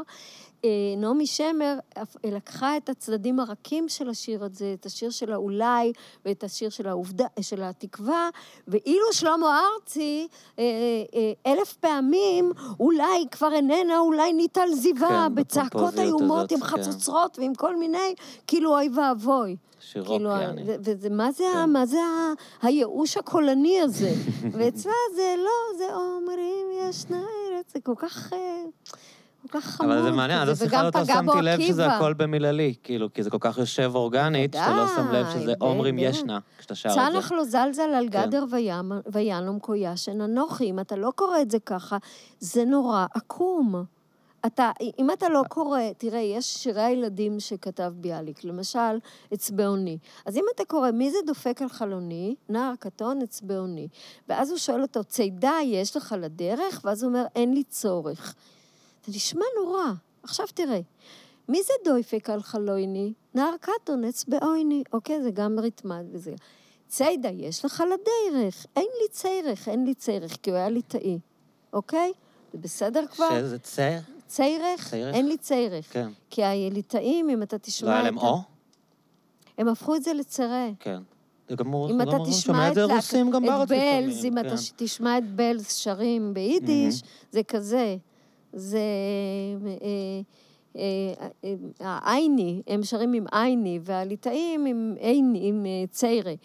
זה לא משנה, מה שאני אומרת, זה, זה נכתב בעברה אשכנזית, ולכן יש לו ריתמוס רק בעברה אשכנזית. קומו תוהם, מתברצו מתוך השממה, כן? שמע מה. אז, אז צריך להכיר בזה, זה חלק מהתרבות שלנו. הייתה החלטה נכונה. לבחור לאמץ את. ההעברה הספרדית. כן. הייתה החלטה נכונה. אה, צמיחה של אה, אה, לשונות מודרניות. מתי הם התחילו לכתוב במלרע המשוררים? כאילו, אלתרמן כבר כותב במלרע, נכון? אלתרמן הוא משורר ישראלי. כן, אוקיי, אז כל מי שכתב בישראל כתב במלרע? אני זה רק, מדברת, אה, אה, בגולה כן, בסוף כי המאה ישראל זה ה-19? כבר אה, אוקיי. ב- בעברה אה, כן. ספרדית. אה, אה, ביאליק צ'רניחובסקי ואחרים אה, הם משוררי השכלה. משוררי השכלה זה היה עוד לפני שהוחלטה ההחלטה הזאת על העברה הספרדית, שאני חוזרת ואומרת, החלטה נכונה מאוד לעברית. אין ספק. אני מצטערת, מצרה על כך מאוד, כמו שאומר ראש ממשלתנו, מצר, מצר על כך. כי הוא לא יכול להגיד אני מצטער, זה קשה כן, לו. זה יותר אני מדי. מצר על כך. אז אני מצרה מאוד כי- על כך. כי מצר הוא פשוט עצוב שזה קרה, הוא לא לוקח אחריות או מצטער. לא, יש אה, נטייה שהבלשנים מכירים היטב. הם חושבים שזה יותר רהוט להגיד מצר? להשתמש במילים יותר גבוהות ופחות שמישות, כדי ל... ל, ל אה, אה, לא... אה, כדי ל... ל- להרחיק? להרחיק את המשמעות. Mm, אה, מה שקרה לעברית, שלא אומרים לגמור ולא אומרים לכתוב, כן. אלא אומרים לרשום, לרשום. ו- ולסיים. אה, למה אנחנו אומרים מש- לרשום? מאיפה זה בא? אני, אני לא זה יודעת. נורא. לא יודעת, אבל... למה אה, אנשים ממש אינטליגנטים וזה אומרים לרשום. זה נורא. כן. זה נורא. אבל מה, ש, מה שקורה פה זה שאתה משתמש במילים שהן אינן המילים שמשתמשים בהן ביסוד, באופן היסודי, והן חזקות, וככה אתה מחליש למעשה את המשמעות. ולכן אבל אני לסיים מצר על ולגמור זה כך. לא אותה משמעות? בטח, בדיוק? כי אי אפשר להגיד לגמור, בגלל שתכף לא, אנחנו חושבים למה, על אבל... זיונים, אפשר לא, לחשוב. אבל לרשום זה פשוט כאילו זה טעות, לסיים כך. זה לא נורא להגיד לסיים. לרשום זה גם לא, לכתוב כתב זה כן. משהו מחייב. זה נכון. כמו שאנחנו לא אומרים סליחה, אנחנו אומרים, אוי, סורי. סורי. למה סורי? כי מה סליחה? כי סליחה זה חס ושלום שאתה באמת משתמש במילה כפי שהיא. אז אם אתה מצ... אם, אם אה, ביבי אומר, אני מצר על כך, אני מצר על כך. זה לא נשמע כמו אני באמת מצטער, כמו כי שאני אני מבקש לא ממך סליחה, זה אני מצטער. מצר על כך, זה, זה משהו נורא. מעורפל. כן. מי יודע בדיוק מה הוא אמר, אבל אני... יש אה, להצר על אני כך. לא מתחרט ואני לא מצטער, שזה כן. שני דברים עמוקים מבחינה רגשית. אז אני מצרה על כך, אבל אני באמת גם אני מצטער אם מישהו- אני מצטער- מצטערת. אני מצטער אם מישהו נפגע. אני מצטער, אני אם מישהו נפגע, כי או, אני או, לא... או, יש לך אה, שיפור, אם דבריי לא הובנו. אם דבריי לא, דבריי הוצאו אה, מהקשרם, כן, אם דבריי לא אם הם הובנו, לא אני הובנו מצטער. נכון, ואם מישהו נפגע, אני כן. מצר על כך. זאת אומרת, בלה בלה בלה בלה בלה בלה בלה בלה. כן. אהבתי יותר את החומר הקודם שלך. ועכשיו, שזה משפט נפלא. אה, עכשיו, אני מצטערת באמת שמן העברית ניטלו העין והחטא מהמם. שלה, אה, וההי שלה, אה, ויש שיר נפלא של אה, סמי... שטרית? שטרית. אה, אה, יש שיר נפלא שבדרך לצפון, אני לא זוכרת לאן, זה אולי בדרך ל... אה, עבדו לו החטא והעין. Hmm. כי ברגע שהשפה העברית התנתקה בביטוי שלה, במבטא שלה, מהחטא והעין הערבים, המזרח תיכונים, ושזה כמובן היה תהליך שקודם באמת סתם היה פשוט כי האשכנזים לא יכלו לומר חטא ועין, למרות שאני חושבת שזה לא מדויק. אני אשכנזי, אין לי שום בעיה להגיד חטא ועין. חטא זה ממש קל, עין זה עוד מאמץ, גם כאילו. העין, אבל עין זה, אתה דורש גם אני אגיד לך לך יותר מאמץ אם מזה, אתה לא, אם השריר לא בערבית מיומן. וגם בעברית בעצם במקור היה קוף וכף. נכון. וקוף וכף. היה אפילו ת' וט' אומרים, לא שיש לי מושג מה זה, הט- תף, תף הט' אמור. להיות קדמי, נכון? כן. נכון, נכון, תף, וכל זה קיים בערבית. ואז כשאתה לומד ערבית, אתה פתאום רואה כמה מילים בעברית אמ. נמחקו בגלל שהתף והטט נעלמו, הקוף והכף נעלמו, ואז אומרים פיכחון, פיכחון, Mm. הכל כבר גם בכתב, גם בכתב, אתה, הכל הכל מפוקח.